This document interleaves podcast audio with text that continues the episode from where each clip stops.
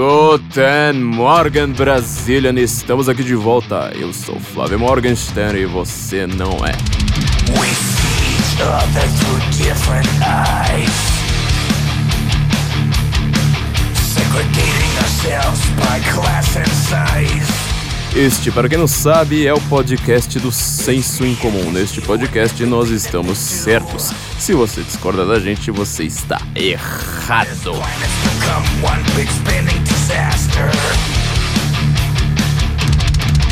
If you don't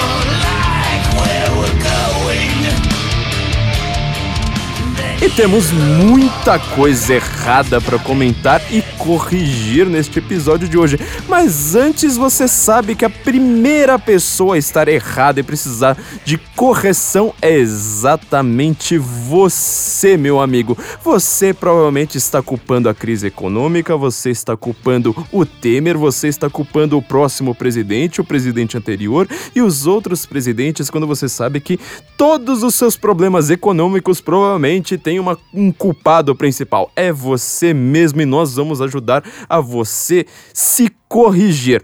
Nós, vocês já, já, já, conhecem, pelo menos quem, quem são os nossos ouvintes frequentes já conhecem, quem são os nossos novos ouvintes, por favor, ouçam.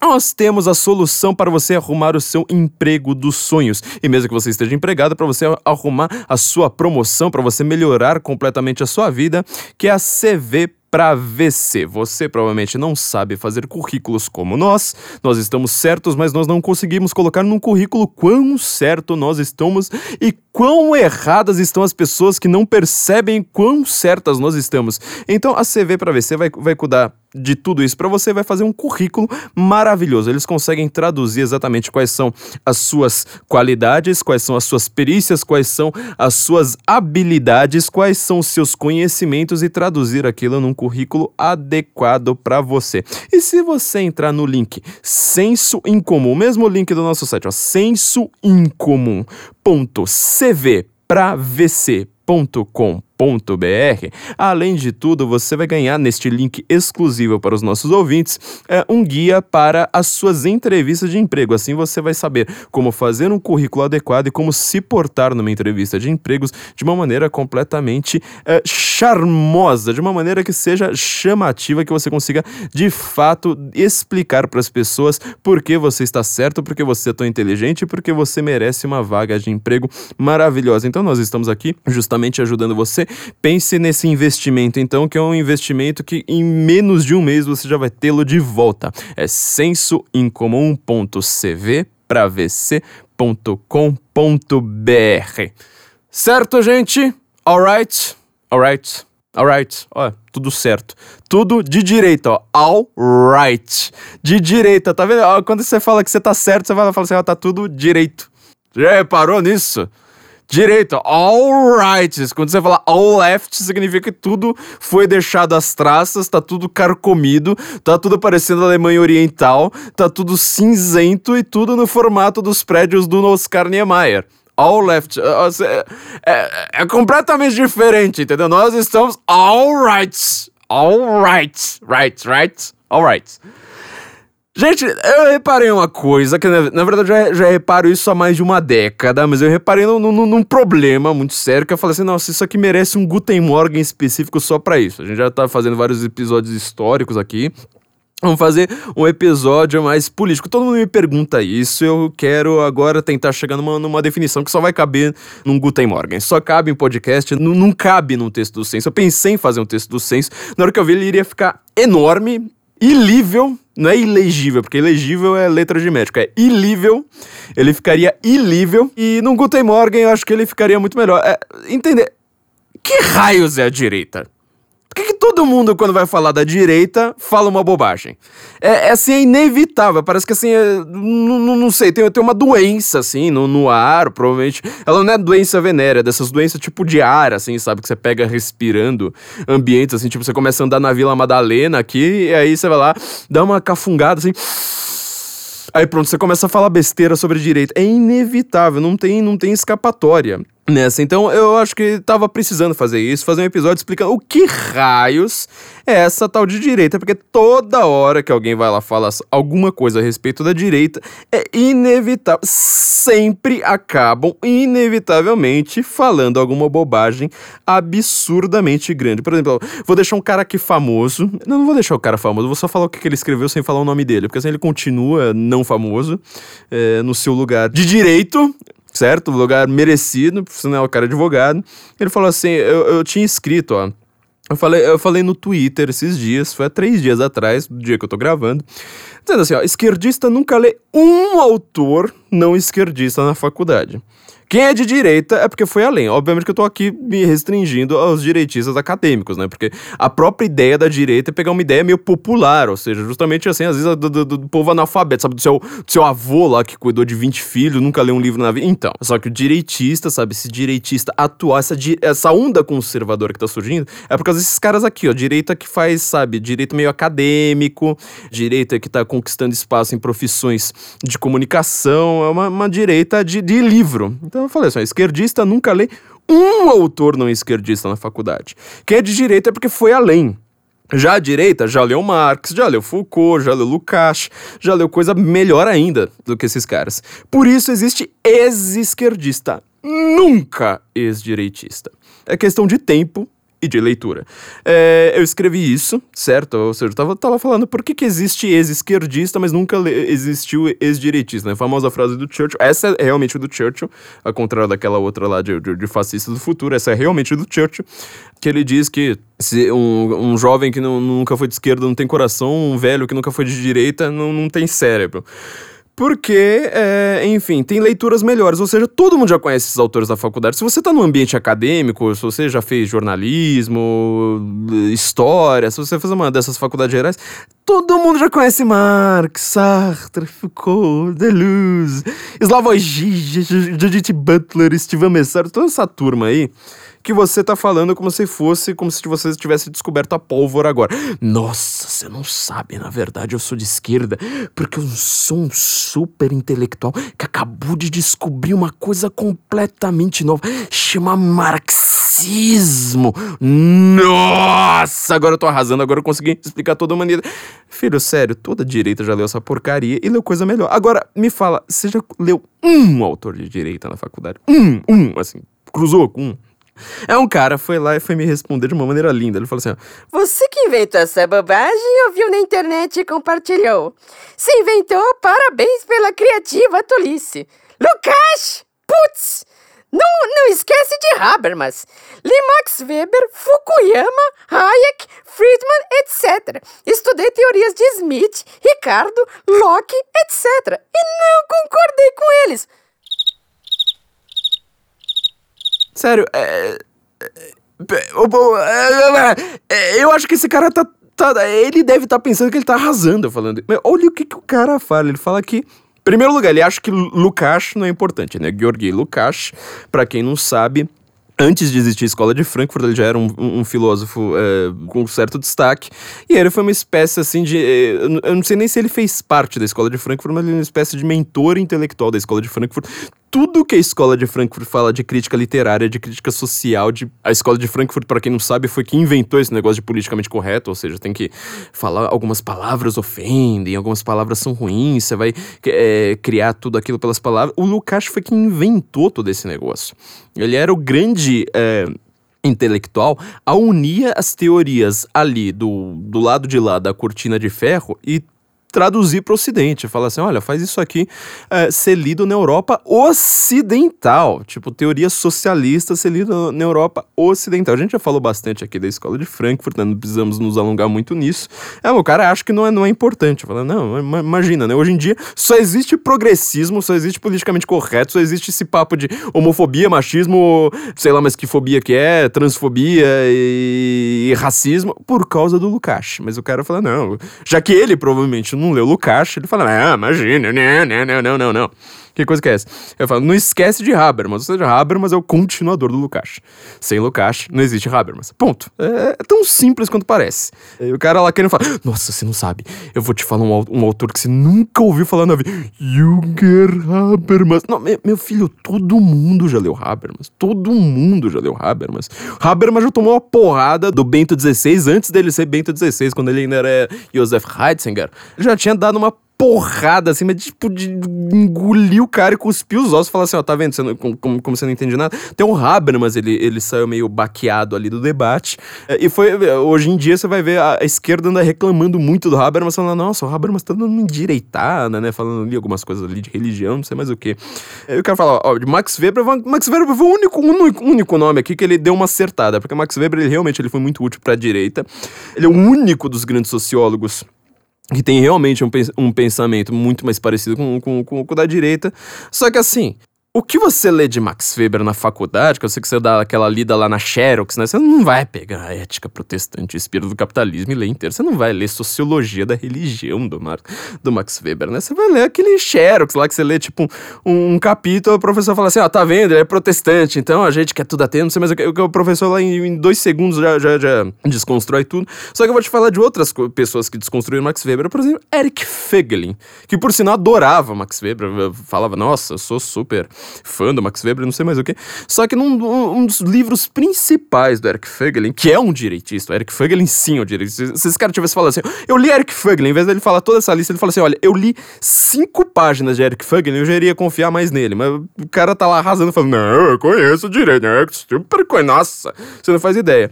O, o Eric Fögelin, Logo no começo, acho que não, não, não, precisa ler, acho que segundo capítulo, talvez até no primeiro, não lembro agora onde, do livro principal do Eric Fögelin, é, ele tem a coleção dele, Ordem História, que é o magnum opus dele, mas é, este é um livro que ele explica o que é a direita através da história, através ali desde do, do Antigo Testamento até a era ecumênica, que seria ali mais ou menos o que, que acontece a partir do Império Romano, né? Você tem um ecumenismo de alguns princípios. Livro extremamente complicado de ler, né? São cinco volumes, coisa bem grande. Ele analisa palavras em hebraico do Antigo Testamento. Depois vai pro Platão e Aristóteles, analisa tudo em grego, analisa todo o helenismo e tal. Depois analisa tudo em latim ali no Império Romano. Então você vê o grau de leitura do cara, né? Você vê o que, que é um, um, cara que estudou ali de fato. Cada, cada vírgula que ele coloca já tem uma nota de rodapé ali, de, de tanto que o cara estudou.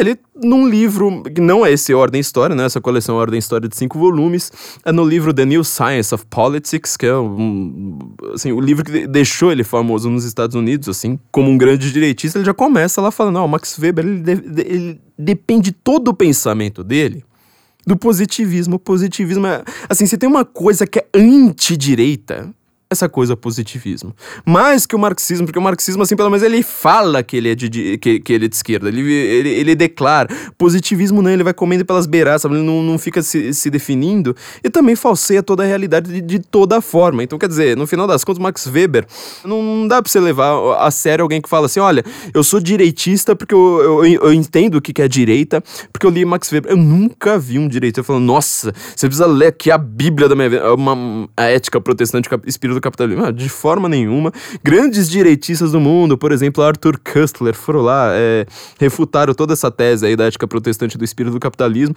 Aliás, a minha forma mais simples de refutar esse livro é falar assim: olha, o cara diz que as sociedades protestantes elas enriquecem. Uh, já começa um problema aí, né? Você definir direita só por uh, essa coisa boba que a gente faz hoje, né? Você pode reparar que depende muito do Max Weber. Tipo, direita é quem gosta de dinheiro, esquerda é quem não gosta. Mas, pra mim, todo mundo gosta de comida, gosta de, de, de, de ter algum bem material. Uh, já, já, vi, já um problema por aí, né? Ele fala que a sociedade protestante enriquece. A sociedade católica não. Ele vai lá e começa a falar um monte de bobagem a respeito da igreja católica. O Fögelin vai lá, primeiro ele já mostra que o Max Weber não entendia nada, absolutamente nada, de filósofos cristãos pré-reforma. Ele nunca leu Santo Agostinho, nunca leu São Tomás de Aquino, nunca leu nenhum é, grande pensador cristão pré-reforma, ou seja, os católicos, sobretudo os católicos mais antigos. É, então ele já estava falando alguma bobagem ali. E segundo lugar, Max Weber ele fala isso, mas ele estudou lá no sul da Alemanha, estudou, sobretudo fez uma tese mais ou menos na Universidade de Viena.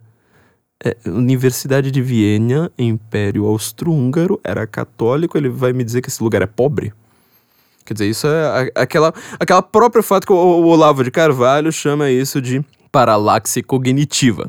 Ou seja, o próprio fato do cara estar pronunciando um discurso refuta o discurso dele. Ele não percebe a realidade dele, você precisa ter uma unidade entre experiência e discurso que o Max Weber não tem. O Max Weber nitidamente não tem. Então, é, essa é uma da, das partes da, da, da, crítica dele, mas ele descasca muito bem ali Max Weber. Então, assim, isso aqui foi o único ponto que ele quase acertou. Ele vai lá, Fukuyama. Fukuyama, você sabe quem é Francis Fukuyama? Esse cara, ele é uma, uma espécie. Ele já mudou de ideia umas 200 vezes na vida. Ele é americano, né? Filho de japoneses. Pelo menos uma coisa ele, ele entende, que ele entende um pouquinho ali de política oriental. É a única é, vantagem dele mas ele é hegeliano. Você tem uma coisa também, assim. Bom, Hegel você sabe que, que criou no mundo, né? A gente já, já, já, falou muito mal de Hegel aqui. E esse cara é hegeliano. É, Fukuyama ele ficou simplesmente famoso com a tese dele do fim da história, ou seja, que assim que acabou a União Soviética, que, que se fra fragmentou o muro, é, não existia mais esquerda no mundo, não existia mais socialismo e tudo seria resolvido agora com a democracia liberal, ou seja, acabou aquela, aquela fase dialética da história, você chegou numa, fa numa fase em que você chegou no mundo perfeito, que seria a sociedade americana. Ele monta essa tese mais ou menos ali no comecinho dos anos 90, 92, se eu não me engano, e ele acha que a União Soviética acabou. Ele acha que a história realmente acabou, ele acha que a Rússia não manda mais em nada, ele acha que alguém leva esse cara a sério. Só os neoconservadores americanos levaram esse cara a sério. Inclusive, ele foi lá um dos grandes apoiadores uh, do George W. Bush, né? O conservadorismo, para quem não sabe, ó, a gente já vai começar aqui com alguns problemas, né? A esquerda, a, a esquerda ela sabe a diferença entre Trotsky, Lenin e Rosa Luxemburgo, e não sei mais o que, e Gramsci, e cultural, e escola de Frankfurt, não sei mais o que. Na hora que você falar assim da direita, o cara fala assim: ah, a direita é um bloco homogêneo ali, uma saroca que a gente chama de fascista, ponto. Ele chama de fascista e reacionário. A gente já explicou aqui um milhão milhão de vezes que os reacionários odiavam os fascistas e vice-versa. Canção de Horst Wessel, o hino nazista, fala com ardor, assim, falando: olha que heroísmo são os nazistas. Eles marcham sob os tiros dos reacionários. Quer dizer, esquerda vai lá, usa reacionário e fascista como se fosse a mesma coisa, né? Bom, o Fukuyama, então, só pra, só pra completar aqui a, a listinha, isso, isso aqui é só um exemplo do que, que a, a esquerda acha que é a direita. Ela acha que é, que é a direita. Uh, o Fukuyama ele foi lá um ídolo da ideia de você democratizar o resto do mundo. Para quem não sabe, o George W. Bush, com essa ideia de neoconservadorismo, né? neoconservadorismo é essa ideia de você espalhar a democracia, tipo, faz guerra, derruba o tirano, coloca a democracia no lugar.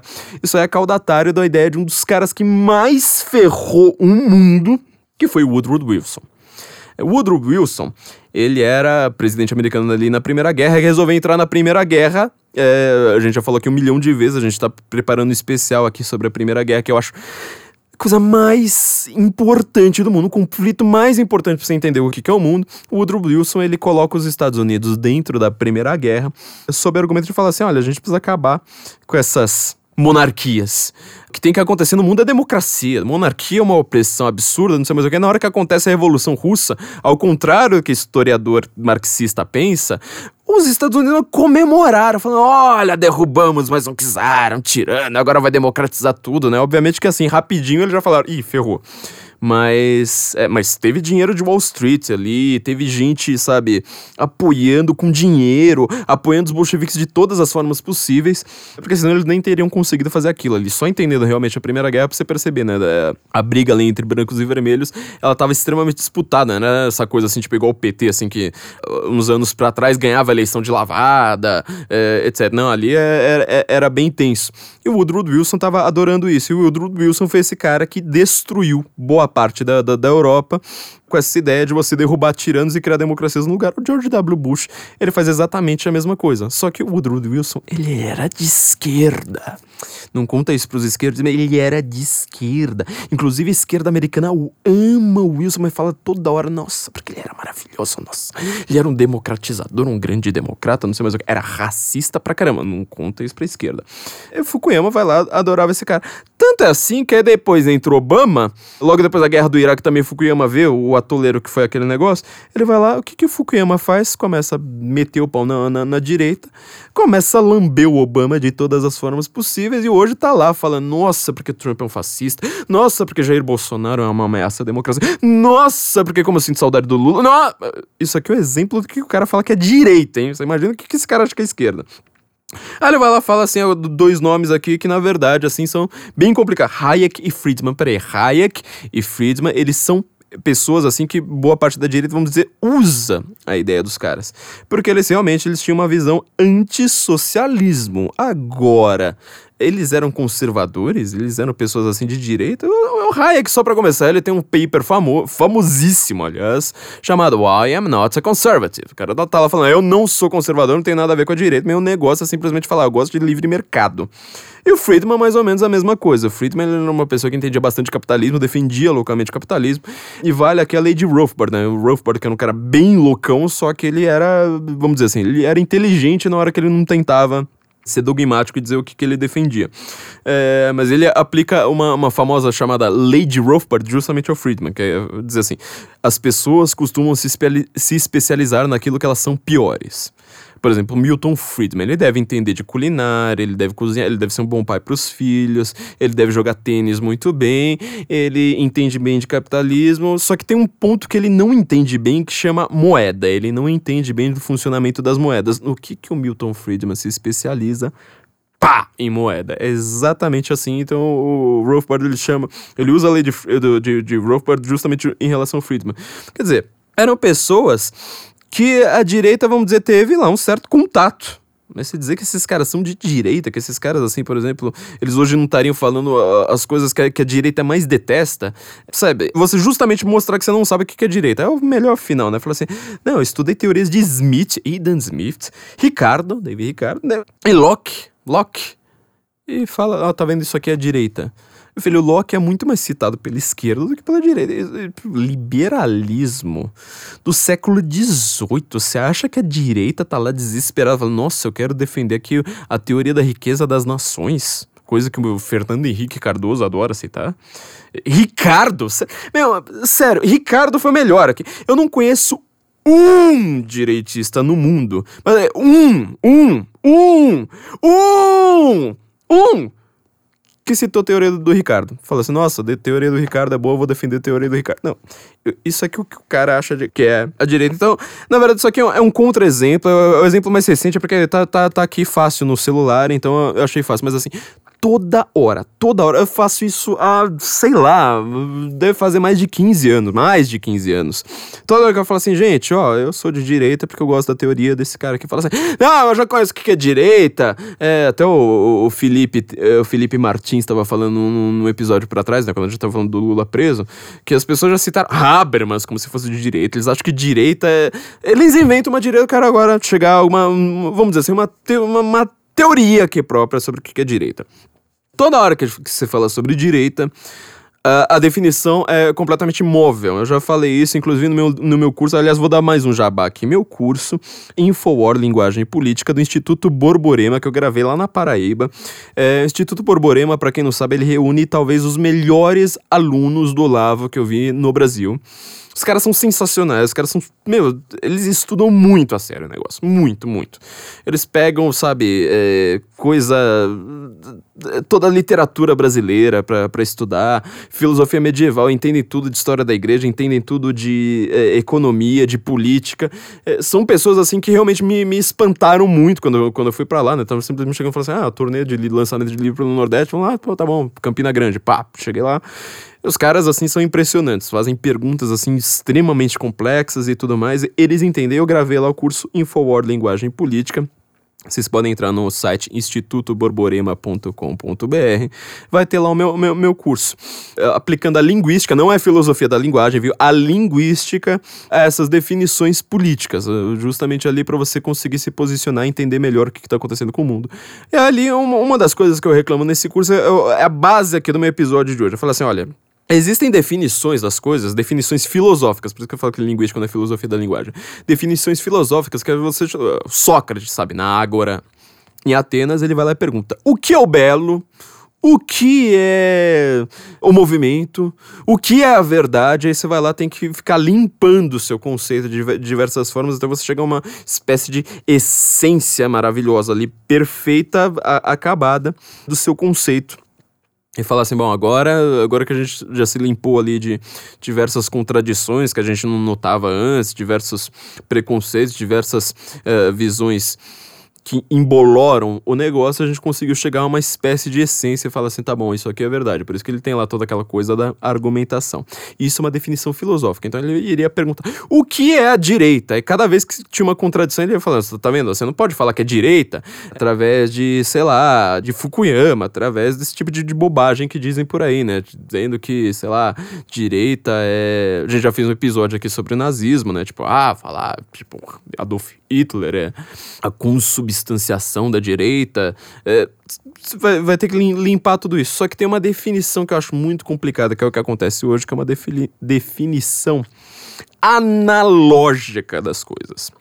Pense analógico no sentido de analogia, ou seja, o que, que acontece? O cara entra na faculdade, sobretudo de humanas, a gente sempre fala isso, eu sou de extremo humanas, sobretudo na faculdade de humanas acontece isso. O cara, ele acha que ele em quatro anos, ele vai ter um índice de tudo que ele precisa ler na vida para entender o mundo. Ele realmente acredita nisso. Então ele entra numa faculdade que não é de filosofia, por exemplo, ele entra numa faculdade, vamos supor, vamos supor um curso, ah, tipo de direito, mesmo economia vai acontecer isso, ah, vários desses cursos, vamos dizer assim, próximos da política, sem serem de política de fato e sobretudo sem serem filosofia de fato. Ele vai falar assim, olha, meu professor, ele citou na, no, no, nesse semestre, no, no, semestre, por exemplo, Filosofia do Direito, ele citou mais ou menos ali uns 15, 20 autores. Então é isso que eu preciso conhecer do mundo, o resto, ele não é relevante. Porque ele é aquela coisa acadêmica, não é estudado por acadêmicos relevantes. Aí esse cara se forma, esse cara vai dar aula, esse cara faz licenciatura, ele começa a dar aula. E ele começa a dar aula simplesmente falando: Não, eu vou citar exatamente esses 15, 20 autores, o resto não é rele relevante. O aluno dele também vai, vai entrando num ciclo vicioso, vai lá falando: Ah, tá vendo? É só relevante, porque isso aqui é estudado para acadêmicos sérios, não sei mais o que. Quer dizer, o cara tem, ele tem uma visão cada vez mais reduzida, cada geração que vai entrando, geração assim, é questão de menos de 10 anos em matéria acadêmica. Cada nova geração surgindo vai ficando com o cérebro cada vez mais apequenado e eles acham que eles estão arrasando. Eles acham que eles são científicos. Eles acham que isso é que estudos científicos sérios estudam como o que é direita. Aí o cara vai lá, dá entrevista pra BBC, lembra lá no nosso episódio sobre o nazismo? Acho que é o nosso episódio 38 que a gente tá comentando se o nazismo é de direita ou não. É, eles falam assim: não, mas os historiadores sérios dizem que o nazismo é X. Justamente por quê? Porque eles só repetem o que o professor diz, vão repetindo e cada vez só, só vai perdendo, né? A lei da entropia. Agora, ele fica com uma visão do tipo assim, olha, eu sei o que é esquerda, porque esquerda, pelo menos assim, meu professor passou bastante. Mas o que, que é direita? O que, que é direita? Peraí. Então, o, o que, que o cara faz, já que ele não, ele não é um filósofo, ele não é um Sócrates, ele não vai fazer uma definição quintessencial ele vai fazer uma analogia. Ele vai falar assim: bom, a esquerda, eu sou de esquerda porque eu defendo os pobres. Então a direita, como ele não vai, ele é um grande autor de direita, eu vou passar alguns autores aqui pra gente é, entender melhor que é isso, mas ele não vai entender o que é um autor de direita, ele vai falar assim: bom, se a esquerda defende os pobres, significa que a, a direita ela defende os ricos e ela odeia pobre. Aí já chega num, num, conceito errado.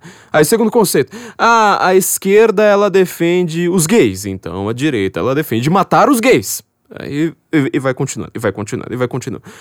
É só pela analogia, entendeu? É só pela analogia. Já é uma analogia errada, isso aí vocês vão ver lá com, com detalhes no curso Infowar Linguagem Política. Porque você vai tendo algumas complicações a mais. Eu já dei bastante esse exemplo, né? Se você tiver a palavra esquerda, se você tem essa palavra esquerda, no mundo concreto, quando existe uma esquerda, por exemplo, a esquerda dessa sala, significa que necessariamente vai existir a direita dessa sala, porque não existe esquerda sem direita no mundo concreto. Agora, quando você chama a partir de uma analogia original que já se perdeu lá da Assembleia da Constituição, é, a Assembleia constituinte da Revolução Francesa, é, aquilo ali já se perdeu. Quer dizer, hoje a gente não tem mais girondinos contra jacobinos. Aquilo ali já se perdeu. Só que você continua usando os termos que eles usavam. Só que esses termos já não são mais aquela analogia original. Fala assim, esquerda e direita. Só que assim, um país hoje, ele consegue muito bem ter só uma esquerda. Não, eu não conheço nenhum país que tenha soma, de, soma direita, mas um país consegue ter muito bem só uma esquerda e só nuances dessa esquerda disputando entre si. Só que esses caras, como eles nunca estudaram o que é direita, eles vão lá falar assim: ah, o PT é de esquerda. Se o PSDB é contra o PT, significa que o PSDB é de direita. Ah, ah, ah, olha como eu sou genial! Ah, ah, arrasei agora, hein? O cara se acha um gênio por causa disso. Ele só fez uma analogia boba que ela não bate com a realidade. Quer dizer, o PT ele saiu de uma espécie de sindicalismo. A gente comentou bastante isso nos últimos episódios, né? Sobretudo o episódio passado, da, da, da, mostrando a aproximação da esquerda com o fascismo. É, esquerda atual, esquerda de hoje, ó, 2018, PT, Lula na cadeia, etc. Aproximação disso com o fascismo. E mostramos ali como é que exatamente esse discurso ele veio do sindicalismo. Agora, o PSDB ele não surgiu do sindicalismo, inclusive ele é mais riquinho, mais burguesinho, mais bonitinho. Só que ele também ele vem de uma, de uma teoria da social-democracia. Inclusive, Fernando Henrique, ele vinha aqui recepcionar o Sartre no Brasil. Ele defendia Gramsci, ele defendia Karl Marx. Como você vai chamar esse cara de direita, entendeu? Então, isso é só, só pra gente definir o tamanho do problema que a gente tem pela frente. Então, eu quero agora deixar bem claro para vocês que eu vou tentar fazer algumas definições não analógicas. Nós vamos fazer algumas definições essenciais a respeito do que é direita para vocês pararem de falar besteira a respeito da direita. Assim vocês não vão mais. Eh, sobretudo se você é de esquerda, eu sei que você já me odeia por, por definição, mas ouve aqui, ó. Ouve mais um pouquinho. Vamos ver se você consegue entender de fato que raios é essa tal dessa direita. Muita gente tenta definir a direita pelo tamanho do Estado. É o vício da modernidade, todo mundo querer falar assim, a esquerda que é um Estado gigante, a direita que é um Estado mínimo. Isso, para começar, é um aspecto externo, uma externalidade, uma consequência de princípios que não estão sendo discutidos. Quando nós somos discutir o, os princípios do que é esquerda e direita, e isso não de uma maneira analógica, você vai conseguir entender uma coisa é, muito maior que vai conseguir explicar muito mais. Em primeiro lugar, a direita não necessariamente teve, teve sempre estado mínimo. Se você for analisar, uma das primeiras coisas que a gente precisa parar para pensar é que a ideia de que uh, nós temos uma, uma direita de Estado mínimo, e sobretudo uma direita no, no reino da democracia moderna liberal, aquela coisa bem do Fukuyama, por isso que eu gostei de usar esse exemplo, é uma coisa muito recente. Ou seja, você tem isso uh, depois da Primeira Guerra. Antes já existia esquerda e direita, e não funcionava dessa forma. Então, assim, a gente já está discutindo uma, uma questão uh, externa e uma questão secundária. É uma consequência e não o princípio.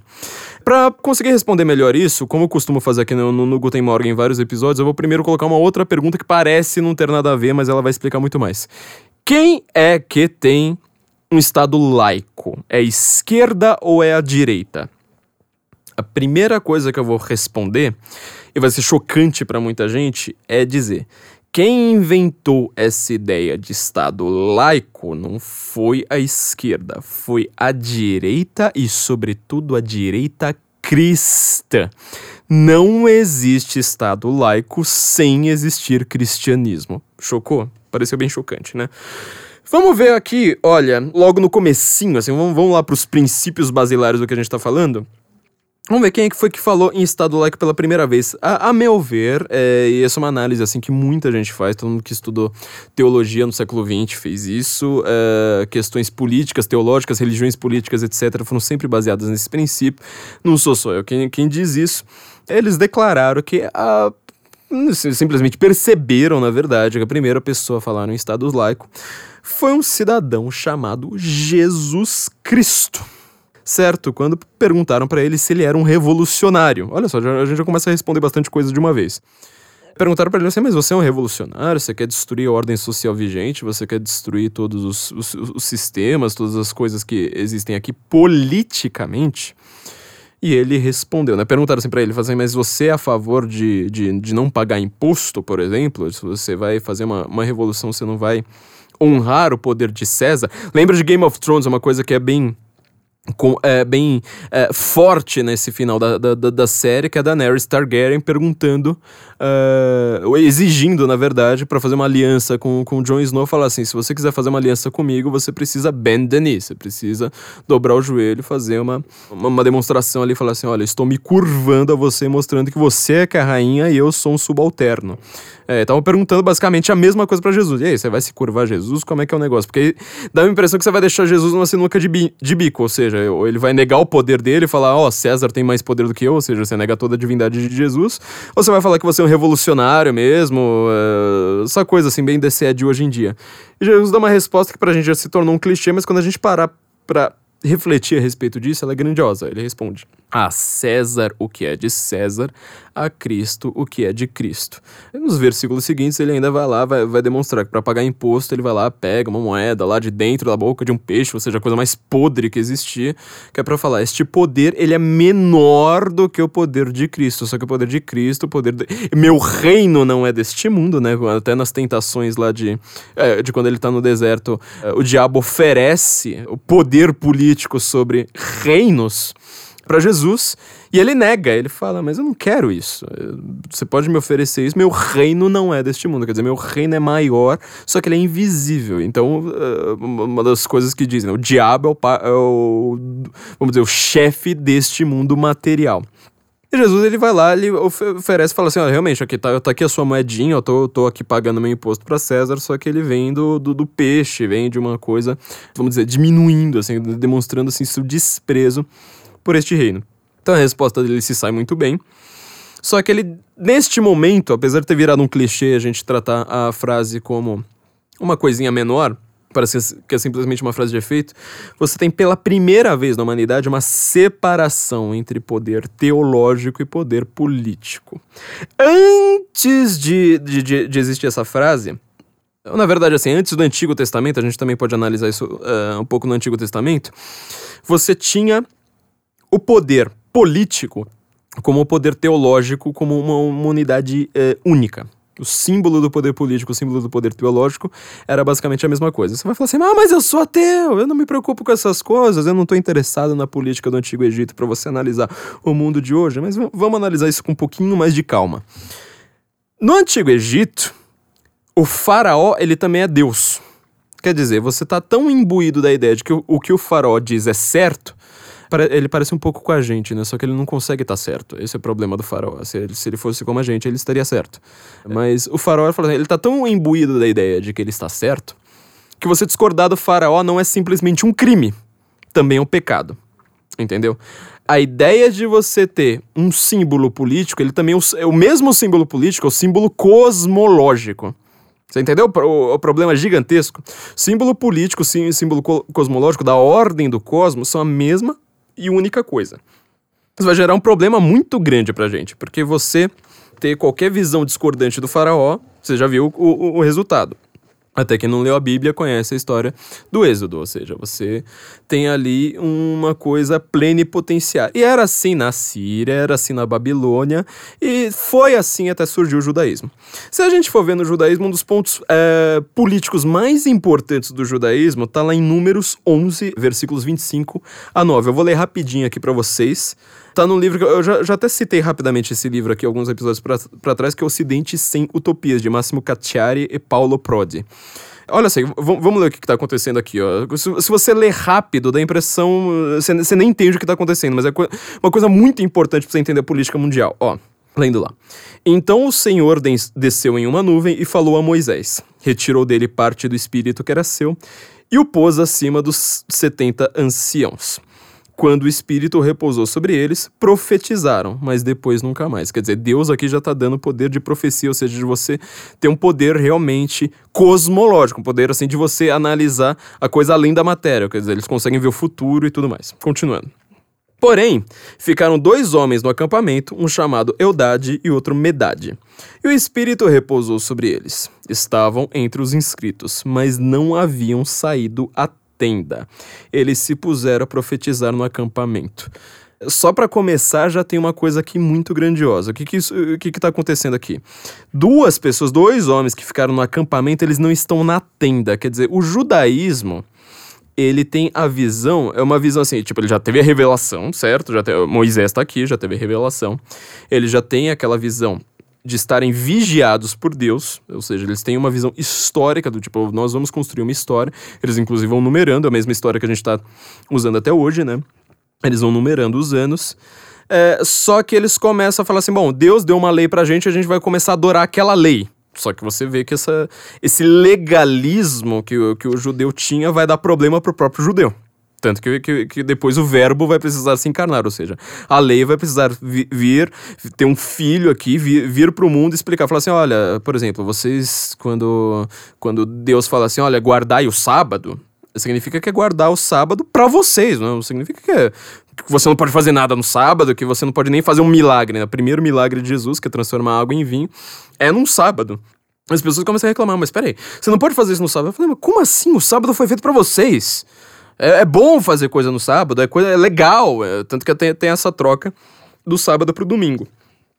Fala assim, no, o homem não foi o, o, o homem não foi feito pro sábado, mas o sábado foi feito pro homem. Quer dizer, é pra você descansar, é pra você se divertir. E se você quiser fazer coisas boas no sábado, você pode fazer coisas boas no sábado. Quer dizer, é, é esse legalismo. E um dos legalismos aqui da época, desse, desse versículo, é que ele fala assim: olha, se você for fazer profecia, se você for fazer uma coisa divina, se você for fazer uma coisa muito grandiosa, precisa ser feito na tenda. Esses dois caras, ó, o Eudade e o Medade, eles não estão na tenda. Eles se, se colocaram a profetizar no acampamento. Aqui continuando. Um jovem correu para anunciá-lo a Moisés e disse: Eudade e Medade profetizam no acampamento. Aí, Josué, filho de Num, servo de Moisés desde jovem, fez uso da palavra e disse: Moisés, meu senhor, proíbe-lhe. Mas Moisés lhe disse: Tu tens ciúmes de mim? Quem dera que todo o povo do Senhor fosse profeta, e que o Senhor pusesse sobre ele seu espírito. Quer dizer, o que está acontecendo aqui é uma coisa extremamente política, extremamente relevante para os dias de hoje, mas nós não sabemos, nós precisamos ter uma leitura um pouco mais aprofundada para entender isso. Ali está acontecendo profecia sem ter a tenda, sem ter aquele espaço é, já, já consagrado. Quer dizer, os 70 anciãos e essa é, base, é, é, é, que, na verdade, assim, é a grande crítica que todo mundo faz ao judaísmo. Você teve a lei, você teve ali tudo, só que aí você começa a formalizar demais. Fala assim, não, você só pode profetizar aqui dentro da tenda. Que depois vai se tornar. Aqui ainda não existe, na verdade, judaísmo, né? Você, você ouça o nosso episódio ali sobre Jerusalém, né? Na verdade, isso aqui é o princípio basilar do ju judaísmo. Mas assim, depois, quando você vai lá criar Judá e tudo mais, você vai criar o templo no lugar dessas tendas. Mas eles estão profetizando fora disso que, que aconteceu aqui de fato? O que, que isso tem, tem a ver com, com a frase de Jesus e da moeda? Aqui você tem uma distinção entre o poder sacerdotal e o poder político certo? Então, desde o Antigo Testamento, na verdade, já acontece isso. O que Jesus vai lá a, a, e, e, repete é simplesmente essa ideia. Existe uma separação entre poder político e entre o que é verdade de fato. O político, ao contrário do que o farol pensa, o político ele não consegue saber o que é verdade. O político não consegue determinar o que é certo e o que é errado. Sócrates faz mais ou menos a mesma coisa pelo argumento. O que Israel vai fazer é pela revelação. É o que o Eric Fögelin. Então, então, quando você quiser entender sobre direita, você precisa perguntar para Eric Fögelin. Vai lá, pergunta assim: olha, eu tenho uma dúvida aqui sobre direita. Pergunta para Eric Fögelin, que ele foi o cara que mais sistematizou as ideias de direita no mundo. E ele fala que são os dois saltos no ser. Ou seja, você tem o salto no ser da revelação em Israel, você tem o salto no ser de Sócrates usando argumentação para definir as coisas, inclusive na política. Na Grécia, são os dois grandes saltos no ser que vão determinar isso que a gente chama de sociedade judaico-cristã hoje. É, muita gente reclama, por exemplo, quando eu falo judaico-cristão, fala assim: ah, mas o judeu ele segue o Talmud. Eu falo assim: então, este é o problema. O problema é que eles criaram uma ética extremamente formalizada que esqueceu qual era o princípio exato que Deus tinha dado ali. Falou assim: olha, isso aqui foi feito para vocês, para vocês terem uma lei, para vocês conseguirem viver em paz uns, uns com os outros. Só que quando você começa a sistematizar demais, aí que você cria aquele monte de lei ali que não tem, tinha nada a ver. Então, a, a ideia de Jesus aparecer como verbo encarnado é justamente falando isso, ou seja, é, essa lei foi toda feita para vocês, para vocês ficarem bem, não é para você começar a um matar um outro justamente por causa dessa lei. O final do Antigo Testamento, na verdade, final não, boa parte do Antigo Testamento, né? Logo depois disso acontecer, isso aí tá em números. Logo depois disso acontecer, a história do Antigo Testamento, a história de judeus se matando entre si, justamente que ele fala assim: "Ó, oh, essa eu tô cumprindo a lei melhor do que você" e assim por diante. Então, essa é uma chave de leitura para o Antigo Testamento. Voltando então aqui aos dias de hoje, o que, que, é, o que, que é direita? Eu, eu, posso definir, eu acho que a melhor definição que a gente pode ter para direita de uma, uma, definição não analógica, uma definição muito mais buscando essência, buscando filosofia, uma definição mais filosófica, é você entender a direita como o governo em que há uma separação, como eu acabei de citar aqui, uma separação entre o poder sacerdotal e o poder político. Enqu quando essas duas coisas se juntam na mesma, você vai ter uma coisa mais parecida com a esquerda. Obviamente que esquerda, não existia esquerda antes da Revolução Francesa. Só que o modelo esquerdista que foi criado na modernidade, essa também é outra, outra distinção importante. A esquerda ela é baseada em uma teoria criada na modernidade, a direita não. Direita e esquerda começam a ter esses nomes na modernidade, mas sempre existiu uma, uma espécie de, de direita. Esquerda não, esquerda é uma, uma, uma, uma coisa bem moderna. Eu não considero que a esquerda surgiu ali exatamente no iluminismo. Você vai ter traços de esquerda em várias das heresias medievais, elas vão tentar criar justamente isso, criar uma espécie de falar assim, olha, não pode ter, eh, a gente não está querendo uh, o, o poder do Papa, vamos criar aqui um poder que ele é tanto sacerdotal, ele sabe o que é verdade, é um poder cosmológico quanto é o poder político. Você entendeu qual é um dos grandes problemas ali dessa visão que a gente tem de tipo, ah, a Inquisição perseguiu todas as heresias, portanto as heresias eram bonitinhas, a Inquisição é, uma, é, é malvada. Ó, só para te lembrar, isso foi um dos pontos que eu, que eu até queria ter falado naquele meu episódio gigantesco sobre o nazismo, e eu não falei. Mas é uma das coisas mais, mais curiosas a respeito de tudo. A principal heresia era dos cátaros. Sabe o que significa cátaros em grego? Significa os puros. Olha só. Eles queriam justamente criar o sistema dos puros, daqueles de sangue puro não sabe o que. Era isso aí que a Inquisição estava perseguindo, entendeu? Então quando você vai falar assim, ah, nós somos as netas das bruxas que vocês não conseguiram queimar, tome muito cuidado porque você não sabe com o que você está lidando boa parte dessas heresias queriam poder total, falar assim, olha, nós somos os arautos de todo o cosmo, nós sabemos o que é a verdade absoluta, e se você discordar de nós, os purinhos, se você discordar de nós, nós queremos criar aqui uma nova sociedade com poder completamente concentrado, pode ser que a gente vai ter que não só te tratar como um criminoso, mas te tratar como um pecador. Aí você imagina o que é um sacerdote imbuído de um, de um, de um, do sistema político. Uma das primeiras, dos primeiros é, pontos que você vai ter lá uma espécie, não de esquerda, né? Obviamente, tô, tô, tô, falando aqui pela história anterior à Revolução Francesa, mas não de esquerda. Mas um dos rachas dessa ideia de poder dividido, de você ter um poder sacerdotal diferente do poder político, está num dos primeiros cismas da igreja, que é o cisma que vai dividir entre a igreja do Oriente e a igreja do Ocidente. A igreja do Oriente continua sendo cristã. E na questão teológica, dá a impressão que é uma coisa muito boba, assim. Você fala assim, nossa, mas quem liga para esse tipo de coisa hoje? Eu não, eu não vou entrar nesses detalhes, eu poderia fazer um podcast só sobre isso. É uma coisa gigantesca que tem efeitos enormes, mas eu não, não, não, não é o foco aqui. Mas é, na, na, questão teológica, simplesmente a distinção entre falar assim, olha, o filho, ele descende do pai com o Espírito Santo, é uma, uma ou é linear, assim, pai, embaixo tem filho Espírito Santo é essa de, de distinção teológica. Só que o que vai acontecer na política isso tem efeitos enormes em 2018? É que você tem do lado católico, ou seja, do lado ocidental, o poder político dividido entre vários lugares ali no, no, no Império Romano e depois esfacelando-se o Império Romano em várias monarquias que vão surgindo. A gente falou isso nos episódios a respeito do globalismo, né? Falando de como é que surge essa aristocracia europeia guerreira tanto o episódio das soberanias nacionais quanto o episódio globalização versus globalismo, nós explicamos isso com um pouquinho mais de, mais de detalhes. E no lado oriental, por outro lado, você vai ter o patriarca como chefe do poder político e religioso. Quer dizer, volta bem agora pra modernidade com essa visão. Eu sei que geralmente as pessoas não, não, não, estudaram isso, eu mesmo não estudei isso na escola. Vai acompanhando história, na hora que você chega no, no, no começo ali da modernidade, ou seja, entra, pensa ali na, na Primeira Guerra, antes da Primeira Guerra, você tem, de um lado, chefes políticos que eles podem ser protestantes ou católicos, mas eles não têm essa união entre poder político e poder sacerdo sacerdotal. Só que do lado oriental, ou seja, o lado ali que ainda antes da Revolução Russa era o poder do czar, isso aí já estava meio misturado. O patriarca da Igreja Oriental ele já é um pouco também um, um chefe político.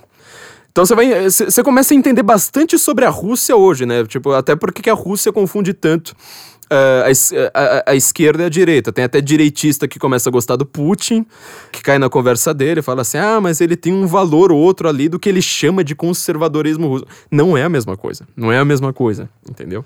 Você tá fazendo de novo uma distinção analógica.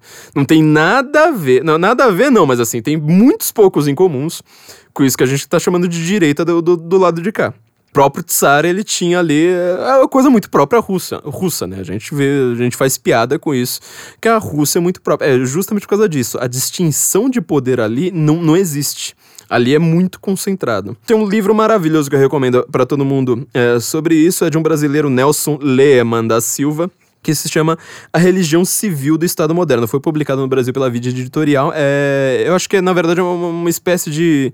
É, talvez ou seja a tese de doutorado dele na Alemanha, ou seja, uma, uma versão um pouquinho mais resumida, mas nem, nem me parece ser tão resumida assim.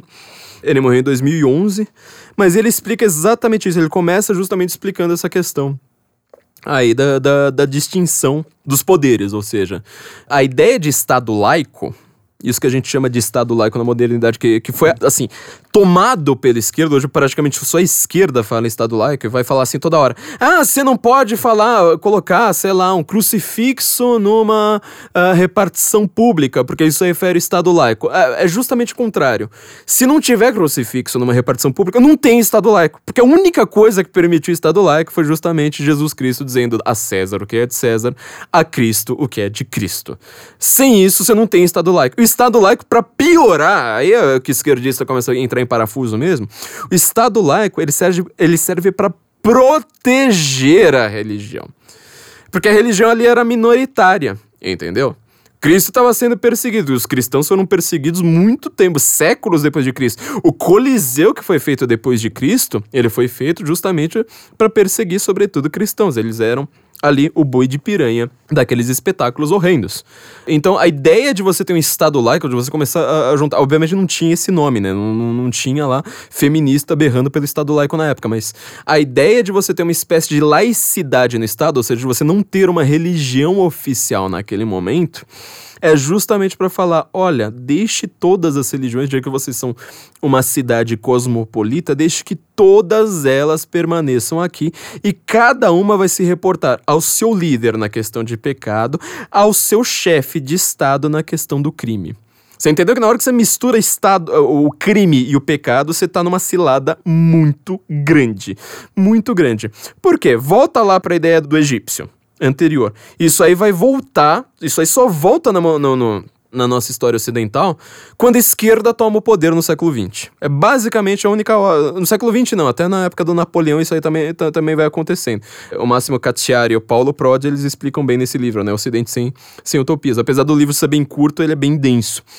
O que que acontece? Quando você comete um, o que seria um pecado, ou seja, uma coisa que você tem que se confessar para o seu sacerdote, e ter ali uma ligação com Deus, mesmo que você, seja ateu, pensa nisso, assim, por exemplo, ah, eu, eu olhei para a mulher do meu vizinho, eu é, não tô honrando meu pai e minha mãe. Esse tipo de problema que hoje a gente, assim, não, não considera crime, nós consideramos isso simplesmente pecado, ele é um pecado sem ser um crime, ao contrário do roubo do assassinato, certo?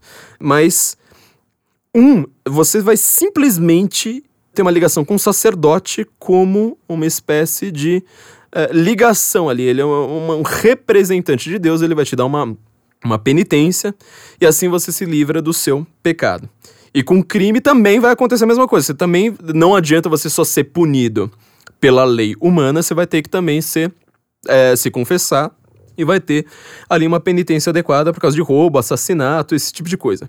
Com, quando uh, você une os dois na mesma pessoa, quando você acaba com a ideia de pecado, pensa nisso. Acabou a ideia de pecado. Não tem mais pecado no mundo, você acabou com, com, com a religião, pelo menos no seu país. Fala assim, agora nós somos a União Soviética, nós somos agora. É, nós acabamos com essa sociedade judaico-cristã, patriarcal tradicional. Nós acabamos com conservadorismo e nós criamos a União Soviética. Ali, se você comete um pecado contra a ordem social vigente, você vai em cana. Entendeu? Quer dizer, a ideia, mesmo que você seja o maior dos ateus, se você tem um pingo de amor pela liberdade, você tem que defender, no mínimo, a ideia do Estado da direita, ou seja, a ideia de um Estado onde o pecado e o crime eles são separados. Na União Soviética, o que vai acontecer? Tanto na União Soviética, na China comunista, uh, acontece na Alemanha Oriental bastante isso, na Albânia, você tem uh, uma, uma, literatura gigantesca a respeito disso que eu sei que ninguém lê, sobretudo em curso de história. Uh, apesar de serem livros de história, ninguém lê história dos expurgos stalinistas. Histo história, vamos fazer uma, uma matéria obrigatória aqui sobre como eram os julgamentos públicos na China comunista do Mao Tse Tung. É, tem foto disso, vocês podem procurar quando vocês quiserem. Lê a biografia do mal, leiam tudo isso que, que vocês vão ver. O que, que acontece? Você vai voltar a ter uma espécie de confissão pública. Ou seja, o que acontece na China comunista, por exemplo, é que no final do dia, é, na, nas cidades, isso acontecia até no campo, mas sobretudo nas cidades, você juntava todos os trabalhadores ali num canto e falava: E aí, quem é que não trabalhou bem hoje? Aí um começa a acusar o outro, fala assim: Ah, esse cara aqui não trabalhou bem.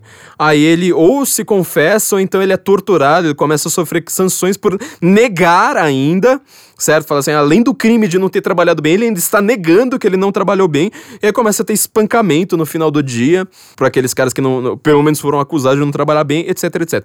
O que que tá acontecendo aí? O que está acontecendo é que você justamente juntou a ideia de pecado e de crime, ou seja, juntou o sacerdote, o que deveria ser o sacerdote, aquele que tem pelo menos a função de ser sacerdote, mesmo não tendo uma religião oficial, mesmo não tendo esse nome, e o poder político. Quer dizer, você não tem ali mais a César o que é de César, a Cristo o que é, é de Cristo. Você só tem a mal tudo. Entendeu o problema?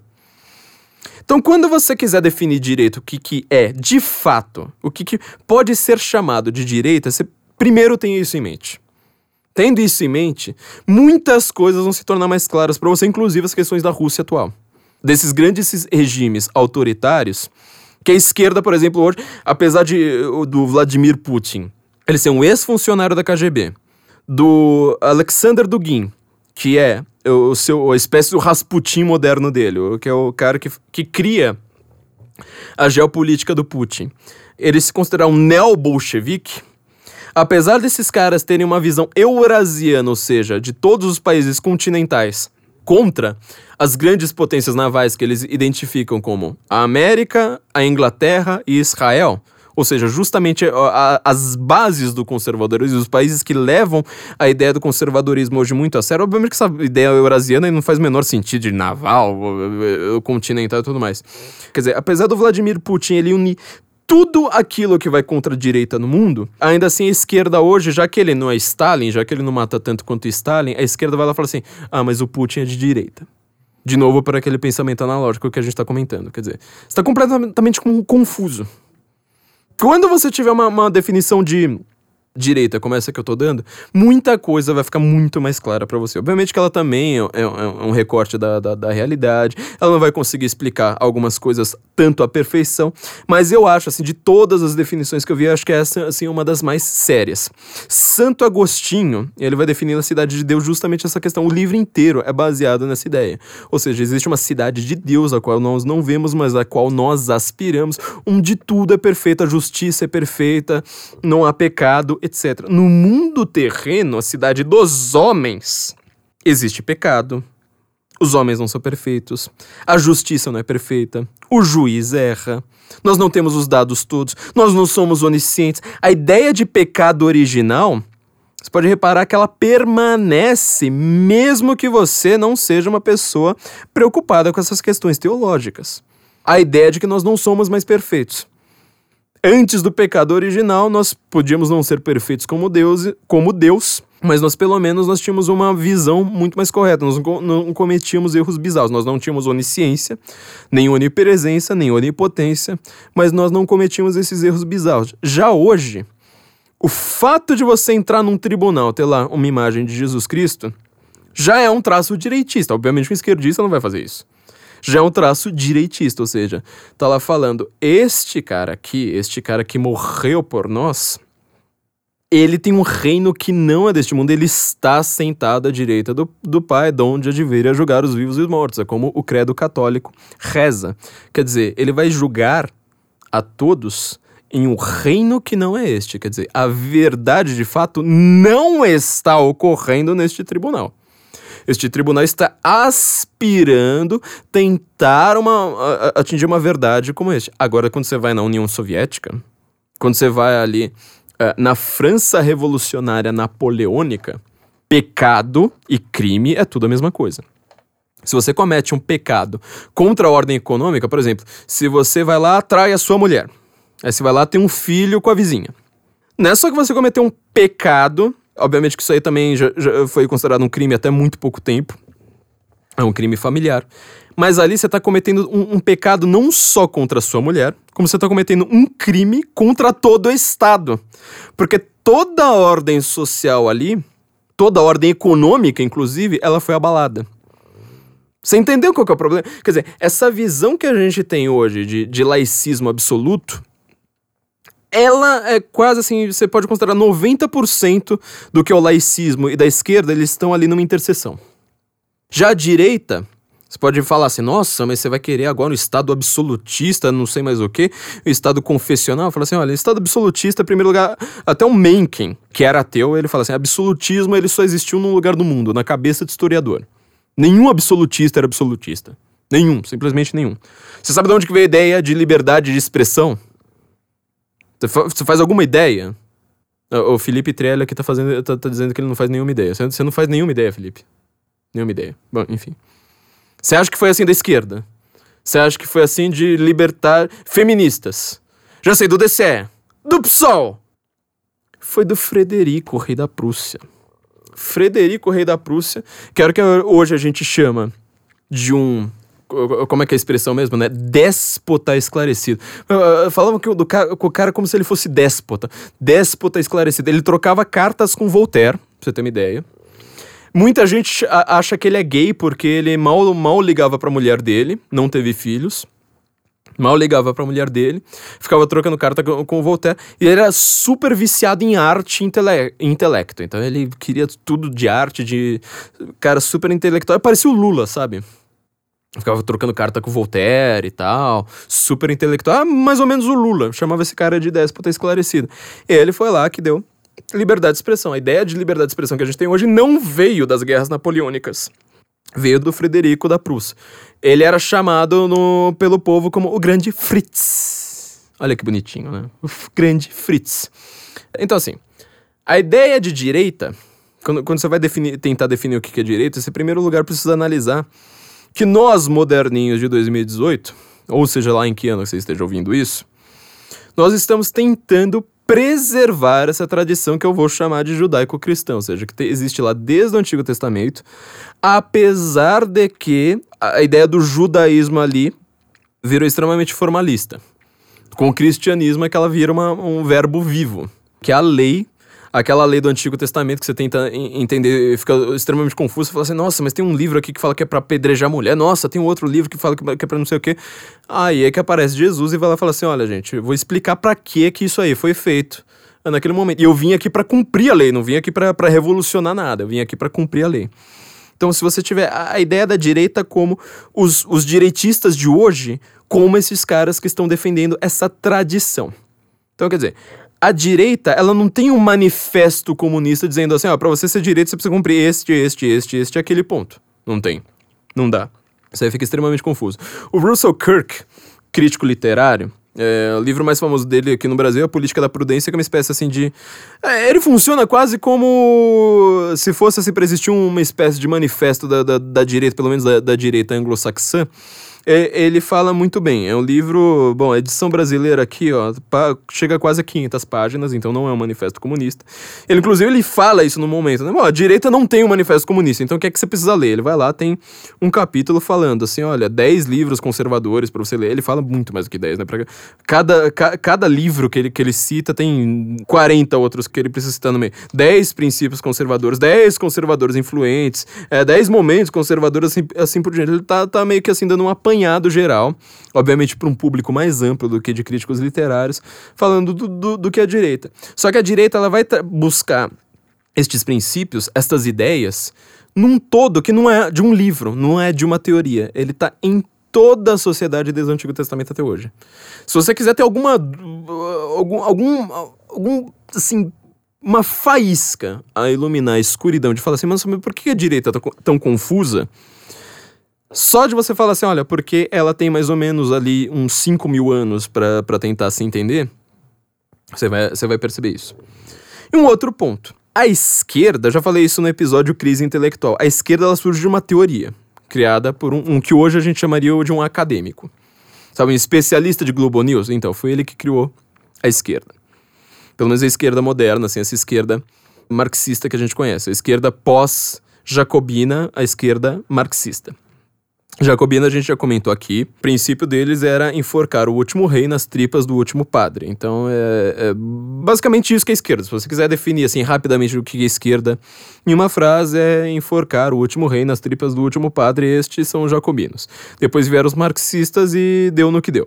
A gente conhece bem. Pelo menos quem estudou a história do socialismo além de falar assim, ah, o socialismo deu poder para os trabalhadores.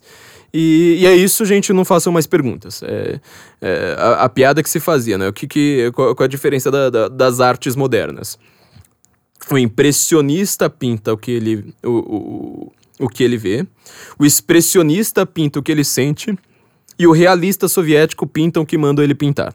É basicamente essa ideia do, do que, que é o socialismo hoje. É tipo, é assim, não faça perguntas. Nós fizemos o bem para você e não faça mais perguntas, senão você vai em cana. A esquerda moderna, ela surge de um, de um especialista. A direita, não. E a direita, ela tem um espectro muito amplo do qual beber, e ela vai ser muito diferente de lugar para lugar. Então vamos, vamos segundo, uh, vamos dizer assim, princípio do que, que seria a direita, do que são os direitistas. Eles não gostam de revolução, certo? Aí você vai falar assim, mas peraí. O país mais direitista do mundo, você acabou de dizer isso, o país mais direitista do mundo é a América. É o experimento americano. Lá não começou com uma revolução? Então vamos lá. Primeiro lugar, a própria Inglaterra já tinha so sofrido uma revolução antes, que foi uma revolução muito bonita. É uma, são as duas revoluções que, cê, que a gente consegue de defender, na verdade, três, né? Uma revolução industrial, que ela não é política, ela é econômica. Mas ela vai afetar muito a política. E tudo, tudo, tudo anglo-saxão, ó. Mas antes disso, teve a Revolução Gloriosa, quando você teve uma deposição de reis. Você diminuiu o poder dos reis. Olha, lembra lá do que eu falei um, um pouquinho para trás? A direita, ela não acredita que o, que o poder político ele consegue ser a mesma coisa que o poder sacerdotal. Oh, então, a Revolução Gloriosa, ela fez exatamente isso, ou seja, você tem um, um poder político ali que ele vai sendo diminuído, diminuído, diminuído. A Carta Magna, que é o, o documento fundador do, do que a gente chama de Inglaterra moderna, que ela faz é justamente impedir que o rei seja tão absoluto assim que o poder político ele possa decidir sozinho para alguns aspectos, inclusive econômicos. Carta Magna é um documento bastante confuso, né? Porque ele fala lá de quantos grãos você tem que produzir, não sei mais o que, não sei mais o que. Mas o principal dele é falar assim: olha, o rei ele não pode tomar decisão sem ter o consentimento dos nobres ao redor dele. Quando acontece uma coisa como essa, você pode reparar que é, é, é uma, vamos voltar ali ao modelo Game of Thrones. A Cersei, ela tá muito mais pra esquerda, justamente o contrário do que John Willis de, de, disse, né? Tipo, oh, na verdade, os Stark são de esquerda, eu vou provar isso. Acabou nunca provando. A Cersei, ela toma o poder sozinha. Já a Daenerys, já, já os Stark, já os bonzinhos ali da série, o que eles fazem é justamente isso. Falar assim, ah, mas espera aí, eu preciso primeiro pensar no que os meus nobres estão dizendo, e meus nobres, eles precisam ouvir exatamente qual que é o clamor popular. Certo? Então tem ali uma elite uh, de pessoas muito mais intelectualizadas, muito mais sábias, do, que sabem como lidar com, com, com, a política. dizendo algo, e o rei ele não pode agir sozinho, ele precisa consultar esses nobres. Vai perguntar se existe uma Magna Carta na União Soviética. Vai perguntar se o Lula ele precisa realmente consultar quem quer que seja para definir quais são as bases do PT. Ali é justamente o contrário. Fala assim, olha, o PT, o plano do PT agora é justamente defender o Lula. Você reparou? É, é, é bem o contrário.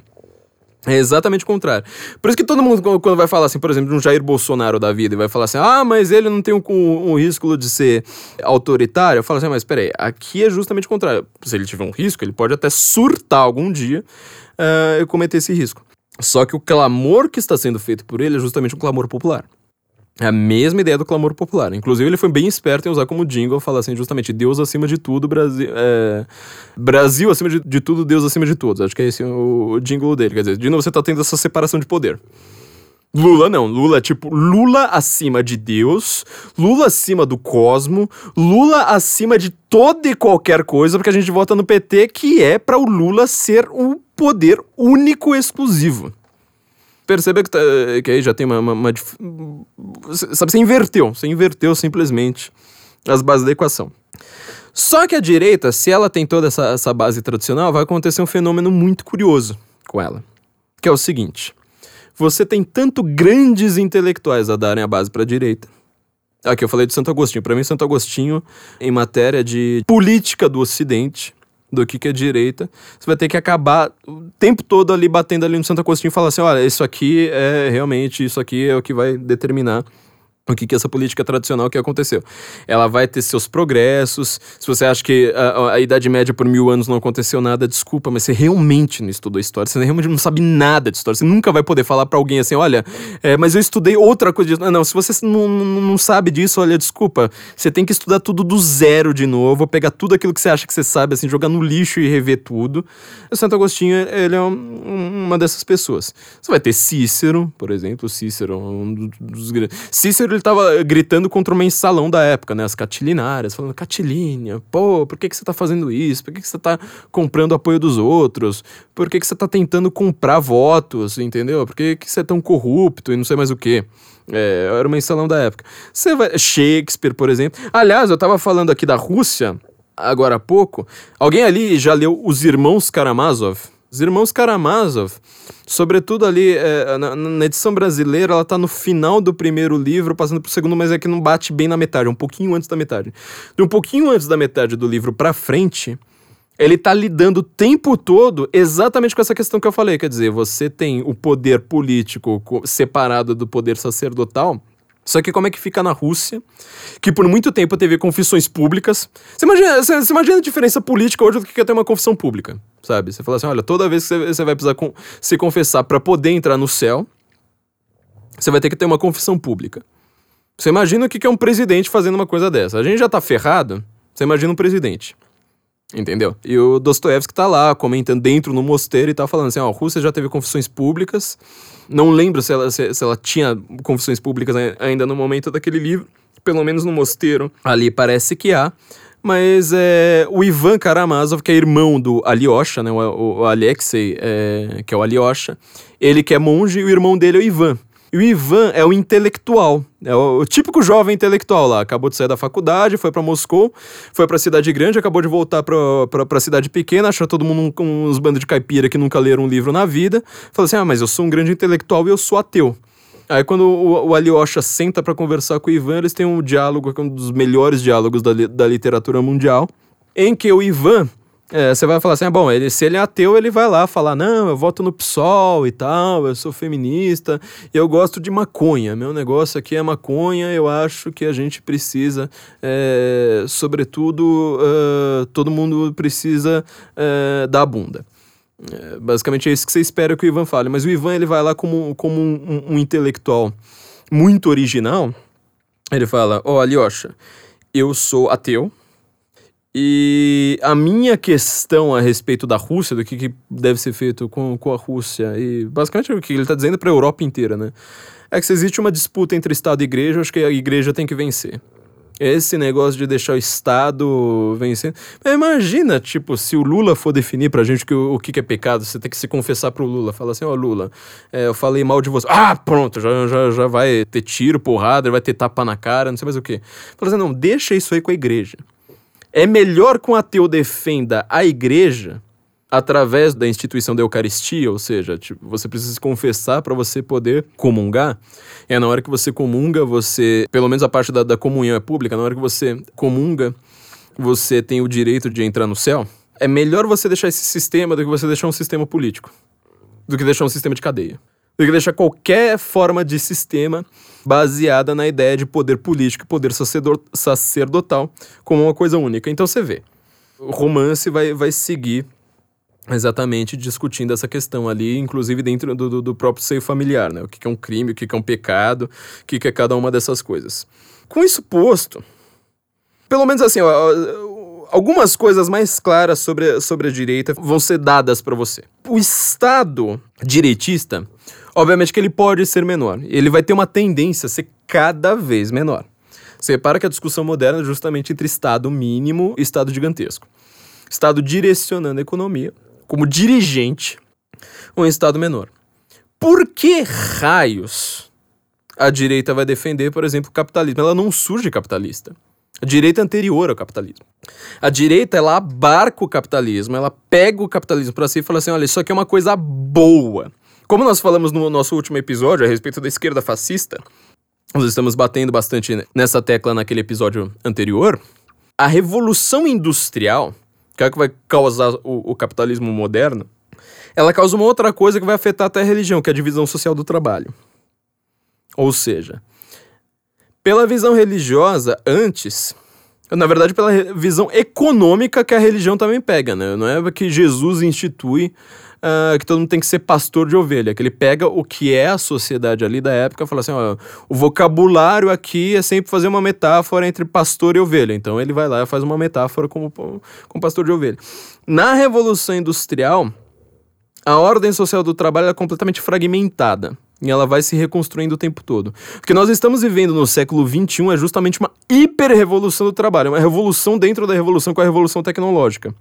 Porque cada vez mais a gente trabalha menos, pelo menos o trabalho que era considerado trabalho antes da revolução, ou seja, o trabalho braçal. A gente não pega mais no pesado. A gente vai para academia hoje, que é justamente para você compensar o fato de que o nosso trabalho não é mais manual. Nosso trabalho não é mais ficar carregando peso.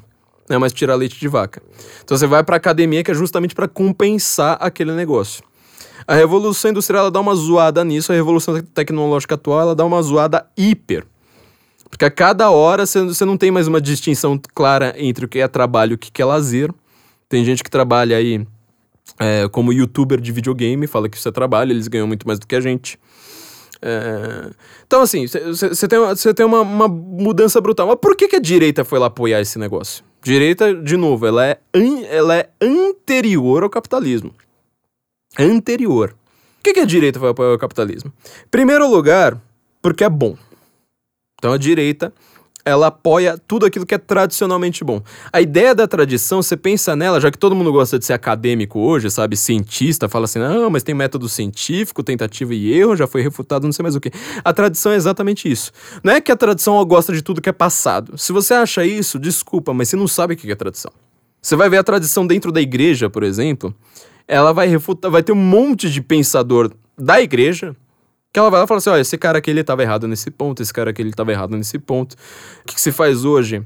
Com São Tomás de Aquino, que é o maior, vamos dizer, o maior doutor da igreja de todos, tem muita gente que vai lá e fala assim: olha, São Tomás de Aquino aqui, por exemplo, ele negava uh, aspectos da Virgem Maria que hoje a gente considera bons, não sei mais o que. Isso dentro da igreja. Você imagina fora da igreja, então. Aí é aquela coisa assim, tipo, olha, tal pensador da antiguidade, da antiga Grécia, isso aqui ele foi refutado por tal pessoa, esse pensador aqui é melhor, não sei mais o que. Então, assim, é um grande laboratório de tentativa e erro que vai ficando melhor, vai ficando melhor, vai ficando melhor.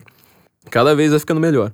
Então, quando você vai ler os pensadores tradicionais, já de cara você tem grandes nomes para você ver. Shakespeare, Cervantes, John Milton, William Blake, é, Cícero, Dante e, e, assim por diante. Você não para, assim, é, são só os melhores, os melhores, os melhores. É só a nata, é só a nata ali do, do, do pensamento. Com os escritores revolucionários você vai ver que não vai acontecer a mesma coisa. Não acontece a mesma coisa. Eu falei, o, fe o fenômeno ele, ele é curioso. Em alguns aspectos não tem nada a ver com economia, não tem nada a ver com política. Os grandes pensadores de esquerda são aqueles pensadores que eles vão ser os grandes doutrinadores. Eles vão lá falar assim: olha, eu sou um grande pensador porque eu fui lá e pensei mais no pobre. Não é que o cara foi grande, não é que o cara foi um grande escritor. Vai comparar o Gorky ao Dostoiévski, o Gorky toma uma porrada de, de cara e fala assim: meu, quem é você na fila do pão? Entendeu? Só que ele cria uma mentalidade revolucionária. Fala assim: não, não, eu vou denunciar a moral burguesa, moral pequeno burguesa, e vou falar assim que eu sou um grande socialista. Aí ele começa a ser lido, e ele é lido de forma como doutrinadora. Quer dizer, as escolas vão lá, são obrigadas a passar o Gork, todo mundo vai lá e fala assim: não, vai, tem que ler esse cara, tem que ler esse cara, tem que ler esse cara, porque esse cara aqui é, que é academicamente bom. Parece alguma coisa com o mundo atual de hoje? Tá vendo algum resemble, alguma semelhança com o mundo que você conhece de discussão de Facebook? A Torá fala assim: não, mas esse cara aqui é o que os historiadores leem, então só ele que presta. Você não vai ler alguém que os historiadores não leem. Não, pelo amor de Deus.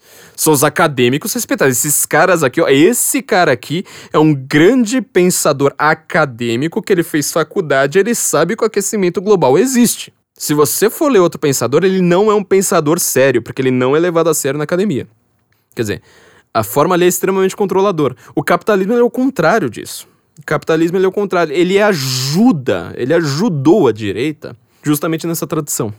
Obviamente que ele teve alguns problemas, porque aí você entra, o capitalismo ele faz entrar um terceiro valor que é o valor econômico, quer dizer, você ser um grande, pensa que você é um grande editor, um dono de uma, de uma grande editora de livros hoje. Vale mais a pena você publicar Augusto Cury ou você publicar uma nova tradução de, de, de Dante Alighieri? Numa nova tradução da Odisseia?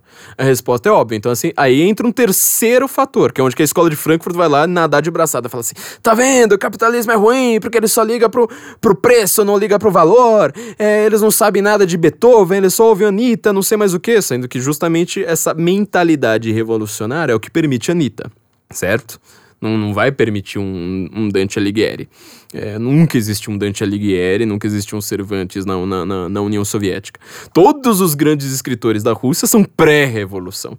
Inclusive, são todos eles críticos à revolução. Se você ler os Irmãos Karamazov, os Demônios do Dostoiévski, que você vai perceber isso aí muito bem. Mas então você vê, o capitalismo ele ajuda essa tradição, pelo, pelo menos você fala assim, olha, vamos, vamos tentar transformar isso numa coisa massificada. Vamos levar isso para as massas. E não precisa de uma forma doutrinadora. Você simplesmente fala assim: ó, isso aqui vai ser atrativo.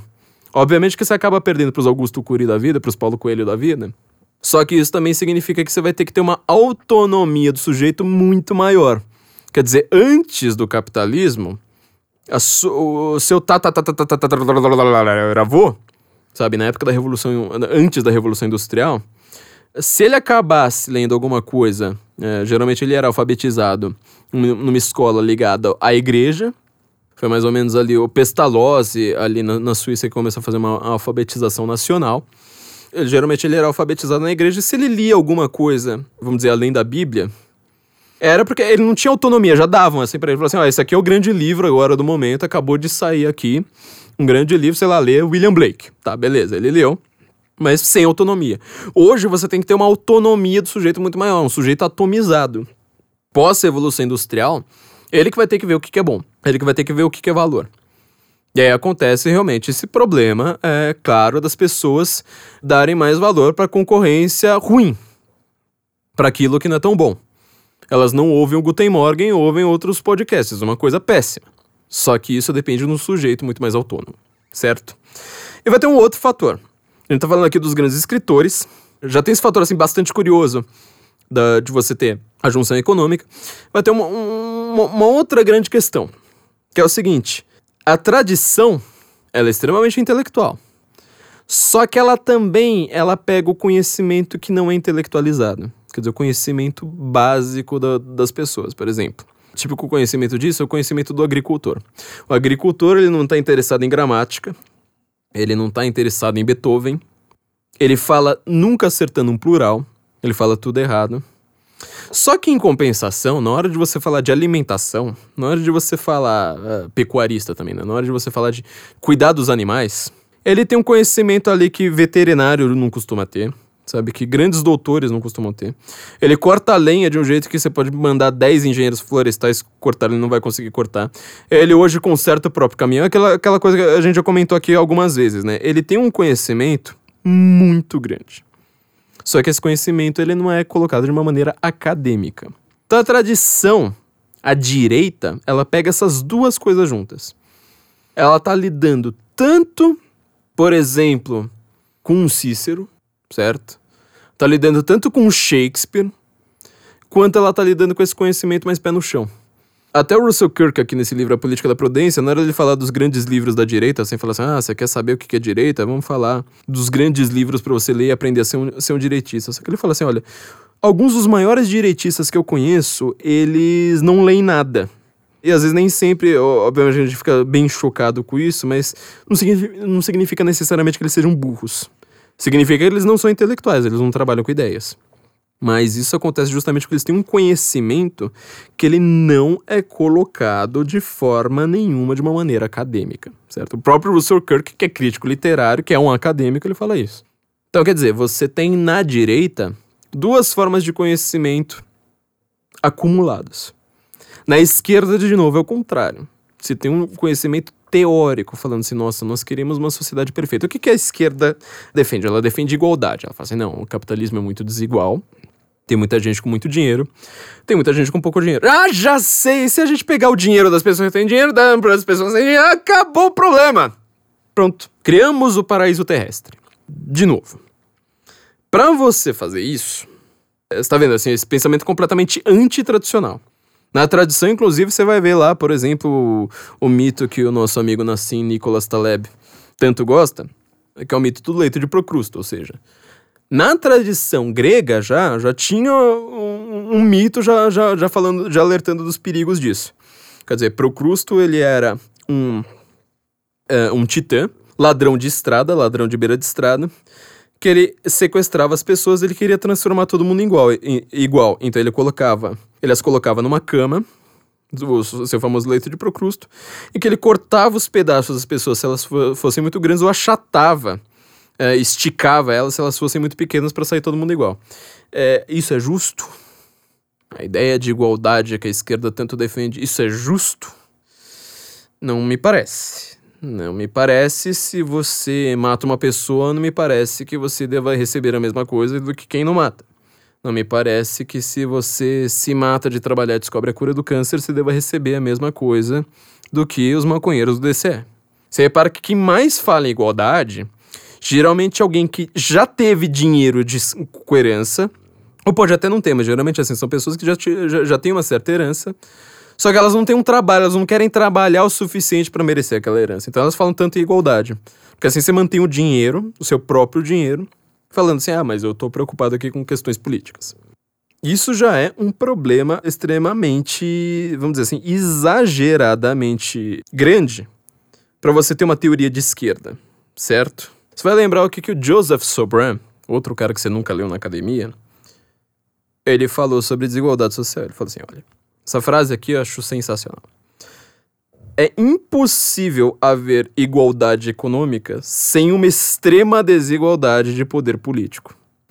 Só é possível você diminuir a desigualdade social se você aumenta a desigualdade de poder político. Porque assim você vai ter um poder político certo? Maior do que o poder, o poder político que advém da, da economia. Você vai ter um poder político maior do que o rico. Assim, você arranca o dinheiro do rico.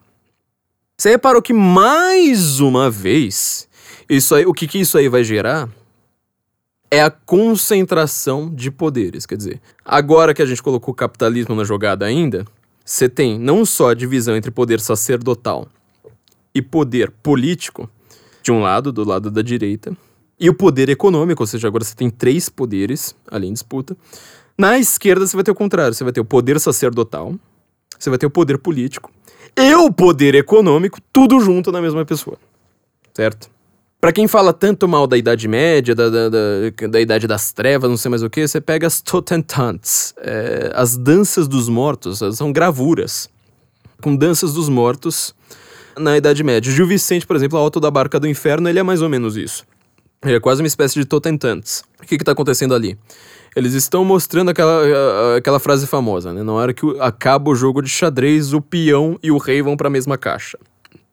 Quer dizer, Totentans eram representações gráficas com caveirinhas, assim, aquela coisa que vai gerar o Halloween, né, o Dia dos Mortos e tal, em que os mortos, o rei, o mendigo, o judeu que estava à margem da sociedade, né? Ouve, ou, o nosso episódio sobre o nazismo.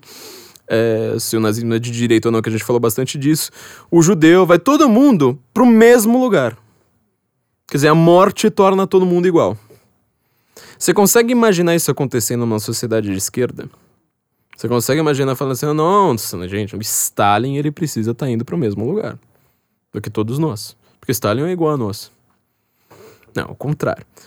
A sociedade de esquerda vai falar assim: olha, todo mundo tem que ter uma igualdade econômica absoluta. Só que os grandes dirigentes políticos, eles estão muito acima de nós, os plebeus aqui, com essa igualdade econômica que eles prometem. Então, na, na hora que o Lenin morre, o que, que, vai acontecer? Você viu que a gente tava falando do Antigo Egito lá, falando assim, mas o que, que isso aí tem a ver com, com esquerda e direita? Na hora que o Lenin morre, o que é que fazem com ele? Mumificam. Porque a matéria do corpo dele precisa ser preservada para a eternidade. Stalin a mesma coisa. Todos os grandes dirigentes, isso até o guia politicamente incorreto da. Não lembro agora, acho que é da América Latina, do Leandro Narlock, do Duda Teixeira, comenta disso, do que acontece com os corpos dos dirigentes depois que eles morrem. É uma bizarrice. Quando você pensa hoje, você fala assim, nossa, mas eu achava que isso aí era uma coisa é, da, de místicos da antiguidade. E é. E é a mesma coisa.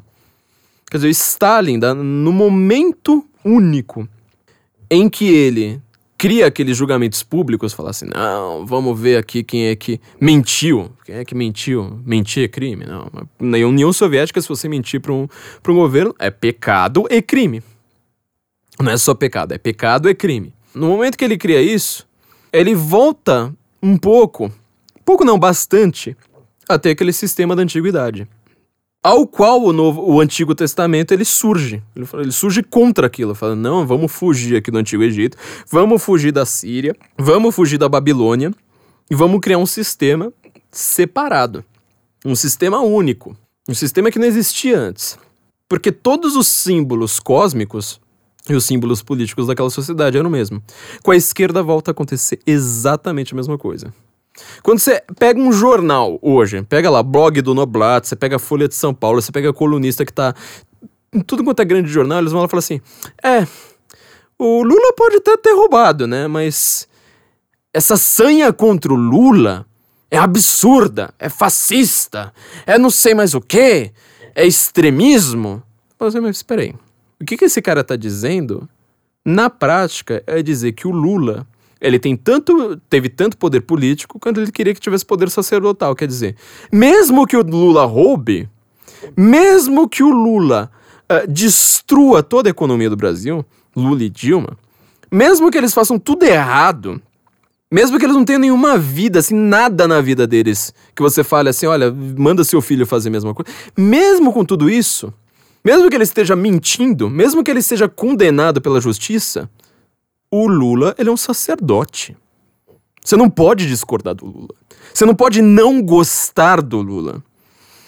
Você não pode votar contra o Lula. Você não pode. Aquela coisa. Ó, o Francis Fukuyama falou isso esses dias. Soltou essa esses dias. Ah, uma eleição sem o Lula, meu Deus, né? Aquela coisa que todo mundo fala. Eleição sem Lula é fraude. Quer dizer, isso significa que ele tem o poder. que ele é um chefe de poder político, já foi. Mas ele também é um chefe sacerdotal. Ele é o líder da seita certo? Então, quando você vai ver a diferença entre esquerda e direita nesses termos, tudo começa a ficar claro. Tudo começa a ficar claro. Margaret Thatcher, Ronald Reagan, os grandes Winston Churchill, todos os grandes líderes da direita, você fala assim: "Ah, mas você não teve líderes também?" Eu falo assim: "Tive. Tive". Só que todos esses líderes eles foram líderes justamente porque eles falaram: "Meu poder político ele deve ser menor" ele deve ser restrito. Isso permite a liberdade das pessoas. A esquerda não liga para essa liberdade, ela só liga para a igualdade.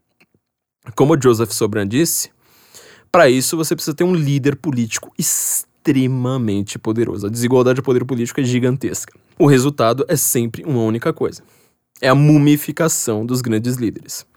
É o líder falando assim: ah, mas ele diminuiu a desigualdade. E daí que ele vivia uma vida nababesca como Fidel Castro, eh, como Muammar Gaddafi, desde que o povo esteja completamente igual, ainda que seja na miséria. Não, o povo tem que estar completamente igual.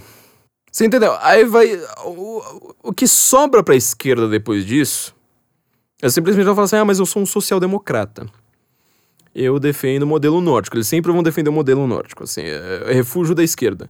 Tem, tem, um ponto da esquerda que eu acho muito importante aqui a gente frisar, agora que a gente acabou de, de citar o Ronald Reagan, que é o seguinte: a esquerda ela não se diz mais socialista ou comunista, não sei, obviamente, esses mais radicais. Mas eles não se dizem mais socialistas ou comunistas, por exemplo. O Lula ganhou, é, ele, o Lula perdeu, aliás, eleição em 1989 contra o Collor, e ele estava lá dizendo: Não, ó, o muro realmente caiu, olha, eu admito que o muro caiu, mas eu sou a favor de um socialismo democrático, certo? Em 2006, já no poder, o PT faz o terceiro congresso do seu partido, em que um dos vídeos que tá na internet, só que o próprio PT tirou da internet, é que alguém foi lá, salvou e manteve, vocês podem procurar isso no YouTube, tem lá o, o vídeo do terceiro congresso do, do PT, sobre o socialismo petista. Eles falam, não, eles definem lá o que é o socialismo petista. Mas isso é entre eles. Eles nunca vão falar isso em público. O PT, a forma como Lula vai vo quer voltar agora, ou qualquer petista ou qualquer grande esquerdista, eles falam aquilo ali pro DCE, mas quando eles vão dar uh, uma entrevista pra Folha, quando eles vão falar pro grande público, eles não falam, eu sou socialista. Nem o PC do B. Partido Comunista do Brasil, ele não vai lá falar assim, ó, oh, eu sou comunista, eu quero instituir o comunismo no Brasil. Eles não falam isso. Eles são sempre democráticos. Ah, não, eu tô aqui lutando pela democracia. Ah, eu tô lutando pela democracia. Olavo de Carvalho fala isso muito bem, né? Eles, eles defendem a democracia como um meio, não como um fim. Eles não estão lá falando assim, olha, eu quero defender, por exemplo, é, eleições livres e parlamento com outras pessoas. Não, isso aí eles não defendem. Eles defendem como um meio para você chegar no poder. Já é um prim primeiro ponto. Agora, em segundo lugar, eles não se, se consideram socialistas nem nada.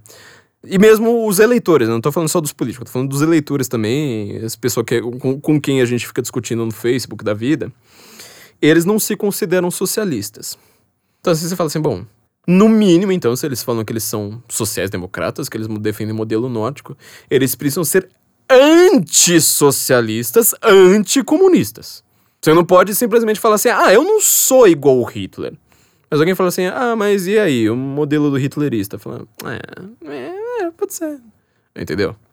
Você não pode fazer uma coisa como essa. Só que eles fazem, a esquerda faz. Porque eles falam assim, não, eu não sou socialista. Você fala assim, bom, então você gosta do Reagan. Não, do Reagan não, se eu sou de esquerda. Fala assim, então, mas o Reagan, o que, que ele fez de, de terrível foi acabar com a União Soviética foi acabar com a ditadura do Partido Único, foi acabar com o socialismo. Margaret Thatcher, idem. Papa João Paulo II, idem. Lech Walesa, idem. Winston Churchill, o que, que ele fez de horrível? Derrotou Hitler. Aliás, o que ele fez mais de horrível foi que ele acabou, contra a própria vontade dele, mas ele acabou aceitando o pacto que, que dividiu o mundo ali com, com, com a União Soviética. Mas estes são os nossos ídolos. E se você é supostamente não comunista, o mínimo que você tem que fazer, assim como um antinazista, é falar: eu apoio quem detesta Stalin. Quem ferrou Stalin, eu apoio. Então eu apoio Reagan, eu apoio Margaret Thatcher, eu apoio Winston Churchill, eu apoio esses partidos da, da, da, da Europa Central aí que estão sendo chamados de populistas é, justamente porque eles expulsaram, eles são descendentes diretos daqueles que expulsaram os socialistas, daqueles que fizeram Primavera de Praga, daqueles que fizeram o movimento Solidariedade na Polônia, daqueles que falaram a gente não quer mais socialismo aqui de jeito nenhum. Nós já sofremos com nazista, agora vamos ficar sofrendo com socialista. Ah, ah, ah, fora, todo mundo fora. Você tem que apoiar esses caras.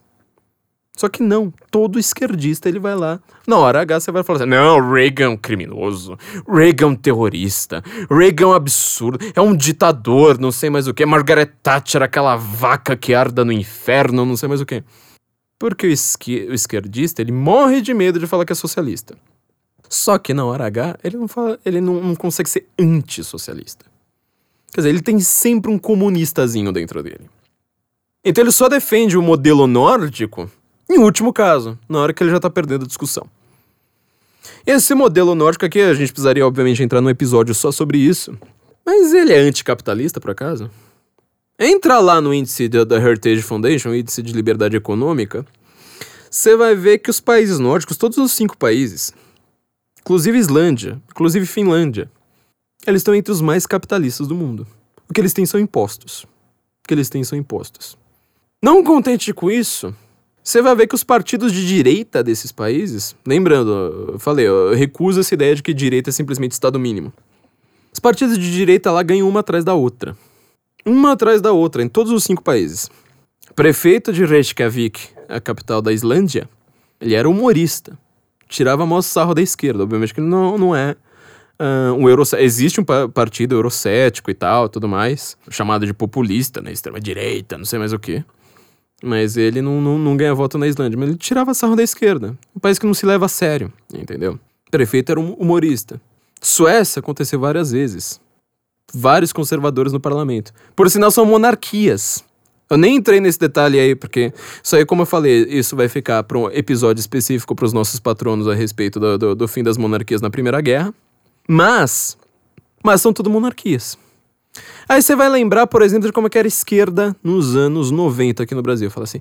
Ah, na verdade, esquerda até hoje, né? Quando você entra em discussão acadêmica, sobretudo com um jovem, né? O jovem que mal viveu os anos 90 ele não sabe o que é ficar numa fila de orelhão, pegar ficha, sabe? De, de, declarar uma, uma linha telefônica no imposto de renda depois de você ficar seis anos na fila. Ele tem que ter uma visão uh, antidílica, ou seja, uma visão completamente distópica de como eram as coisas antes. Então ele vai lá e fala assim: não, mas. É... Como são as coisas atualmente, aliás. Ele vai lá e fala assim: não, mas na verdade, as teles, o PSDB ele se mostrou de direita, ele traiu a social-democracia, porque ele privatizou. Só que no modelo nórdico é tudo estatal, sabia? É tudo estatal, sei lá o que é estatal, sei lá o que é estatal. Ele começa a descrever tudo como se fosse socialista. A pergunta que eu fazia sempre na época, hoje em dia mal dá para fazer essa. Não, não dá pra fazer mais essa piadinha. Mas a pergunta foi assim: tá, você então defende o modelo nórdico, mas então. É, o PSDB privatizou as teles. Privatizou as teles. E aí a gente começou a usar vários telefones de marca, certo? Porque antes não tinha celular, era coisa raríssima. Só elite da elite da elite tinha isso. Agora todo assim, mas foi de um ano para outro. Quem não sabe disso, quem não viveu em 97, foi de um ano para outro. Todo mundo com celular, todo mundo com pager, todo mundo com isso, com aquilo. Quais foram as marcas de celular que a gente começou a usar? Nokia, que é finlandesa, Ericsson, que é sueca. Quer dizer, você acha que o modelo nórdico assim, é tudo estatal? Sendo que justamente na hora que você privatiza, você começa a usar as, as empresas escandinavas. Então você vê assim, acho que com essa visão que a gente pode ter hoje, uma visão um pouquinho mais filosófica a respeito do que é direita, nem entrei em tamanho de Estado, não entrei em economia, não entrei nesse tipo de coisa, porque são definições completamente analógicas. E sobra o, o finalzinho aqui do que, do que, a gente pode dizer do que, que é uh, por que a direita ela é hostilizada na academia. Como eu falei do caso do Gork, para você continuar sendo de esquerda, por isso que eu, eu, no, no tweet que eu citei no começo de, desse episódio, eu tô falando de ex-direitista e ex-esquerdista, para você continuar sendo de esquerda, você não pode ter contato com esse, com esse tipo de ideia. Se você deixar esse episódio do Guten Morgen no ouvido de esquerdista, eu acho que assim, uns 40% no mínimo eles começam a ficar com dúvidas muito sérias. Muito sérias. Então ele precisa continuar sempre sendo retroalimentado de esquerdismo. Ele não pode fugir deste cabedal. Ele não pode ter uma referência exterior àquelas referências que ele já tem. Ele só pode se retroalimentar de esquerdismo. Isso que a gente chama de doutrinação. Quando você faz um projeto como Escola Sem Partido, a ideia não é censurar a professora, é justamente o contrário. Não é você apresentar menos ideias. É justamente você apresentar mais. Você falar, nós não temos medo de Marx, de Foucault, de Sartre, de Derrida, de Gramsci, de Slavoj Žižek. Só que vocês têm. Vocês têm medo dos nossos autores. Nós temos grandes autores, o Eric Fögling, por exemplo, que eu tô dizendo, ele conhecia várias línguas antigas, várias línguas modernas, deu aula nas melhores universidades do mundo. O próprio Hans Kelsen, que foi o maior professor de direito da Áustria que fez a Constituição Austríaca ali do pós-guerra, ele falou que o Eric Fögling foi o aluno mais, mais brilhante que ele teve. Sabe, é um super intelectual, um hiper intelectual, assim. É dos maiores intelectuais que eu já vi na vida. eu não vejo ele sendo citado na academia.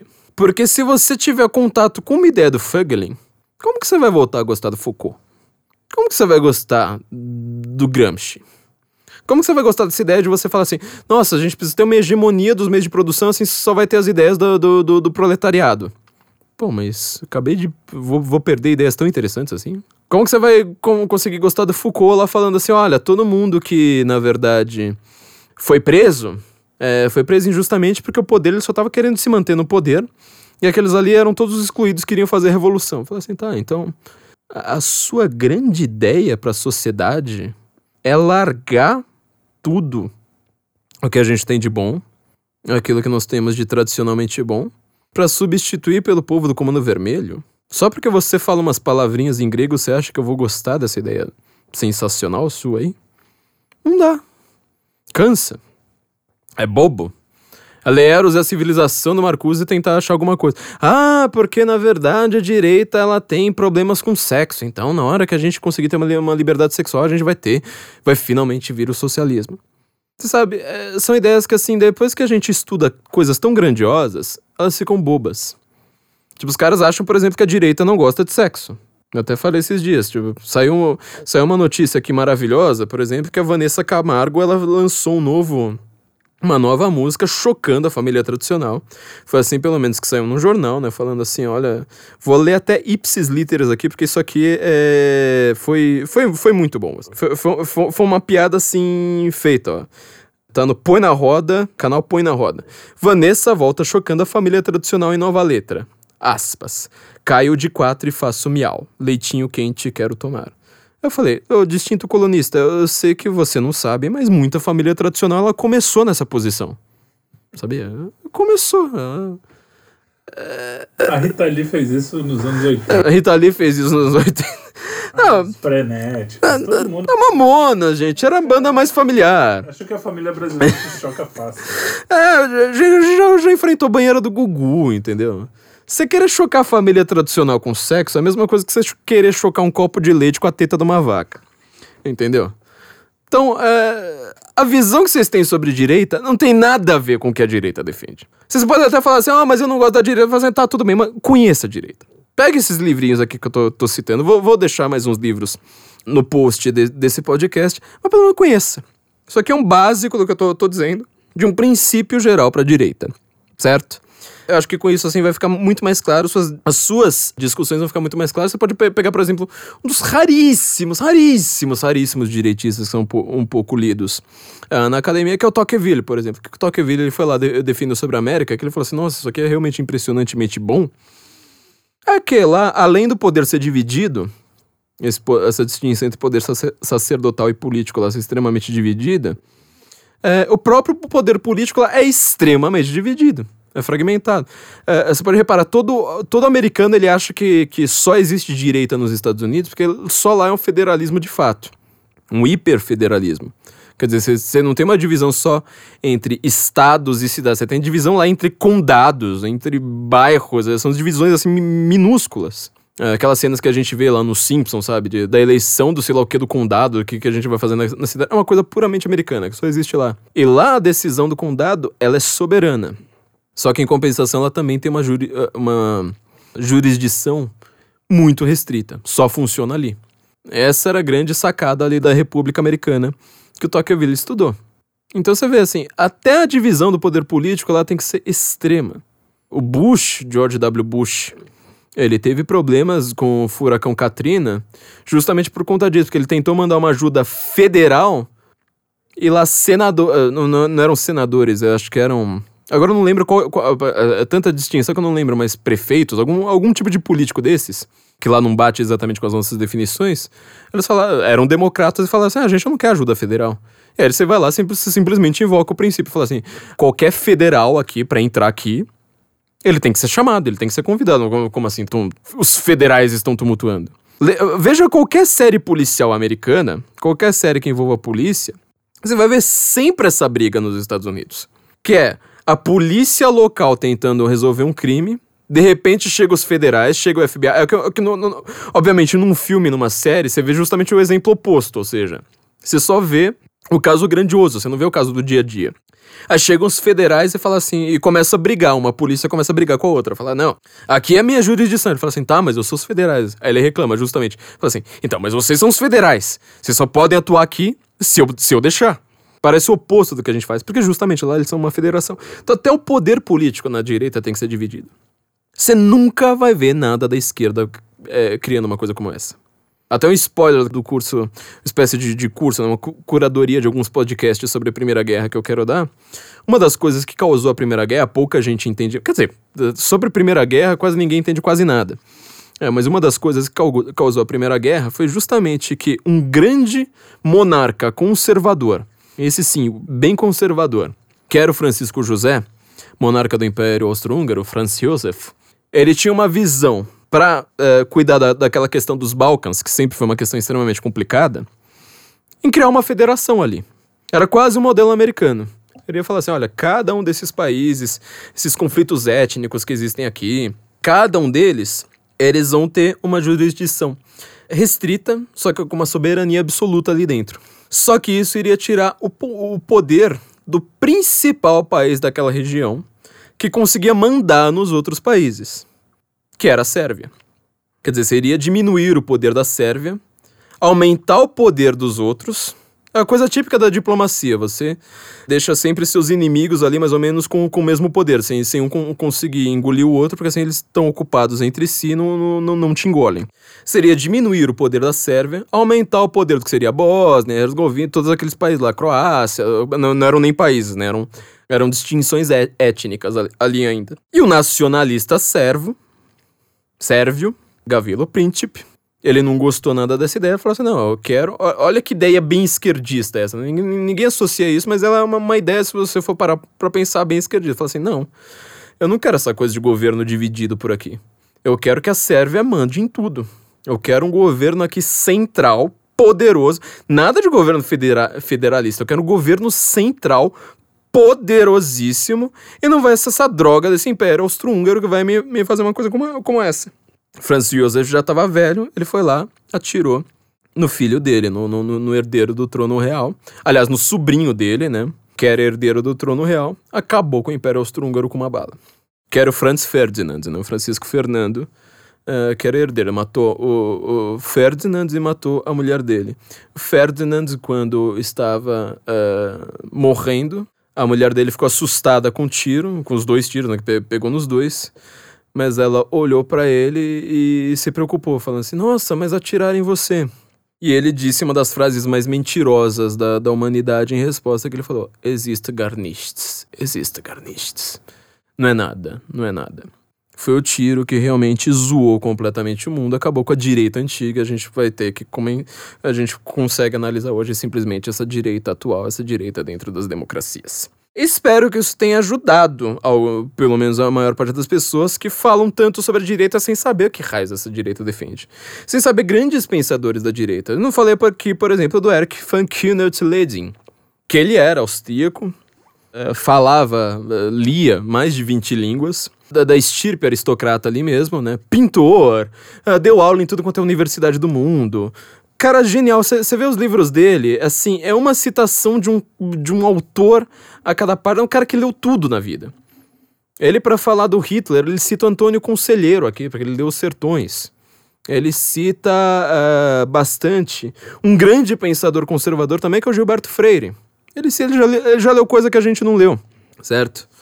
Era sensacional.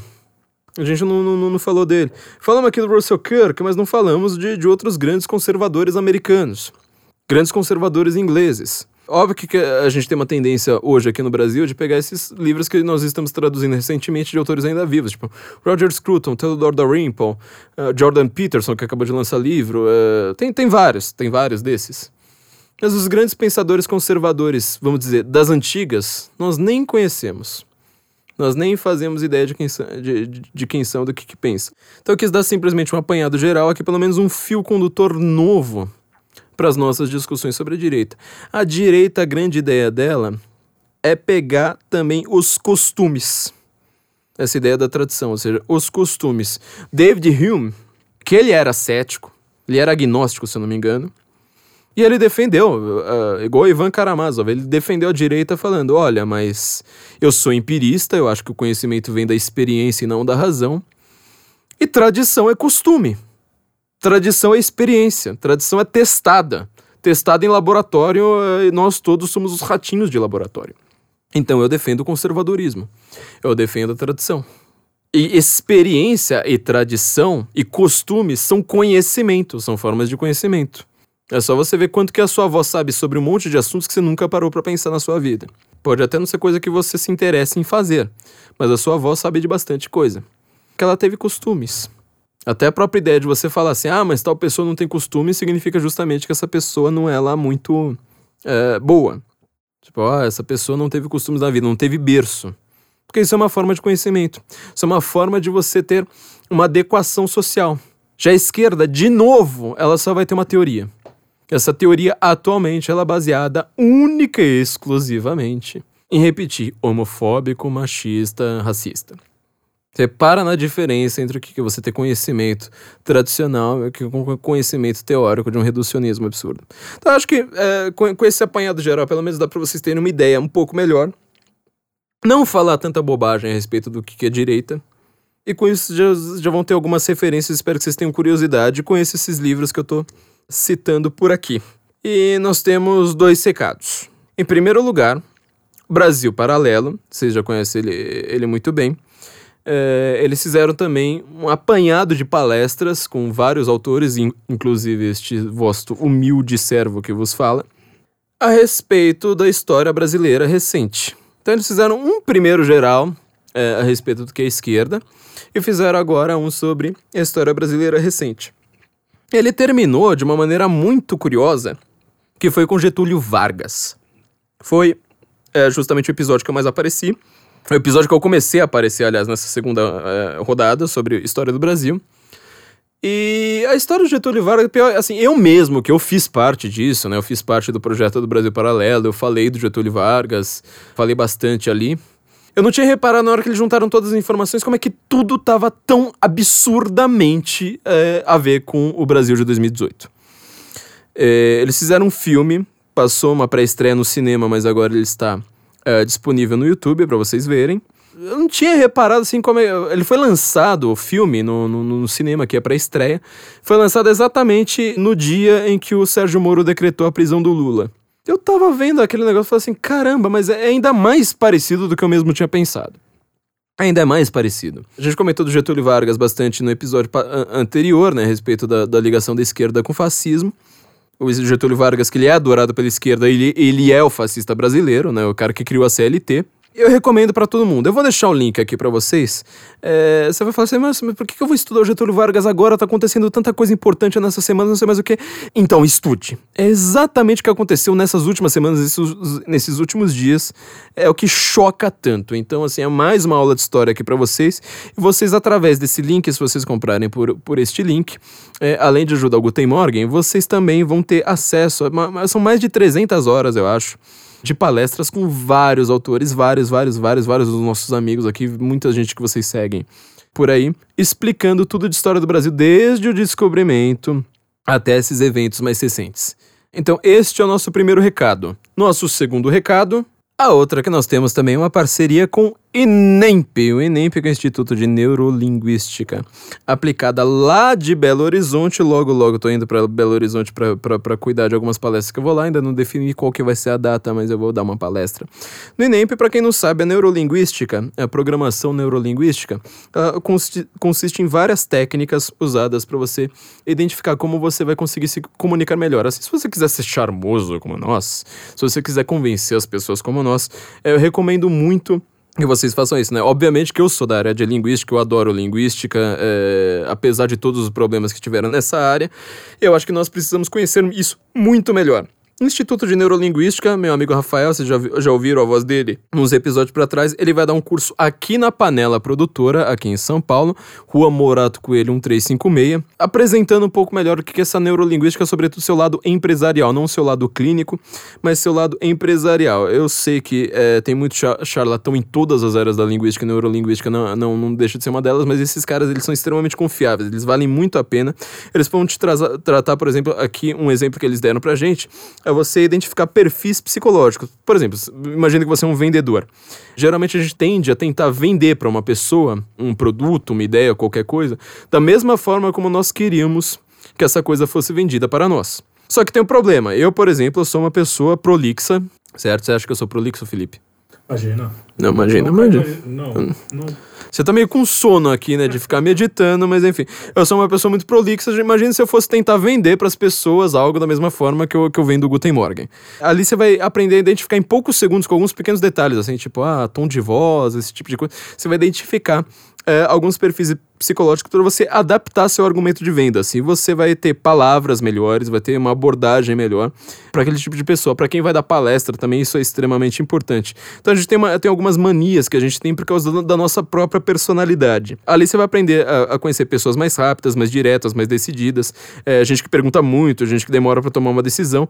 É, você vai conseguir lidar com vários desses tipos de pessoas. O curso vai ser ministrado aqui na Panela Produtora nos dias 19 e 20 de maio, já anotem na agenda, vocês vão entrar ali EAD, Ensino à Distância, ead.inemp.com.br.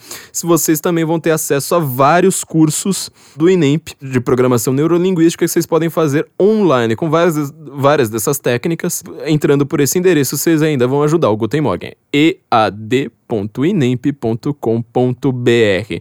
Certo, gente? Eu espero ter ajudado todo mundo, que, que tenha tido pelo menos assim um fio condutor melhor para essas nossas discussões. Vocês não deixem de assinar também o feed aqui do nosso podcast, nos seguir nas redes sociais, né? Tanto o Sense como eu mesmo, Felipe aqui, todo, todos os nossos colunistas. Sigam, divulgam, dê aquele RT, dê aquele joia, dê aquele share, sabe? Dê aquele compartilhar. Isso aí faz uma diferença brutal pra gente. Brutal, brutal, brutal. E não deixe de nos apoiar no Patreon e no Apoia-se. Tanto no Patreon quanto no Apoia-se, logo logo vocês vão ter muito mais conteúdo para os nossos ouvintes, justamente para os nossos ouvintes. Nós estamos aqui na fase final de negociação do que, que nós faremos para os nossos podcasts exclusivos para os nossos ouvintes, com, com essa curadoria que eu já, já falei para vocês, é, de mostrar como é que ficou o mundo, a diferença do mundo a partir da Primeira Guerra Mundial. Então vocês assinem lá o nosso feed, é, entrem no Patreon, no Apoia-se, é, conheçam o INEMP e a CV para VC também, no, no endereço sensoincomum.cv para vc.com.br e ead.inemp.com.br e também comprem a série de palestras do Brasil Paralelo pelo link que nós vamos deixar por aqui, certo? Então, gente, nos ouvimos na semana que vem. Guten Morgen, Brasília!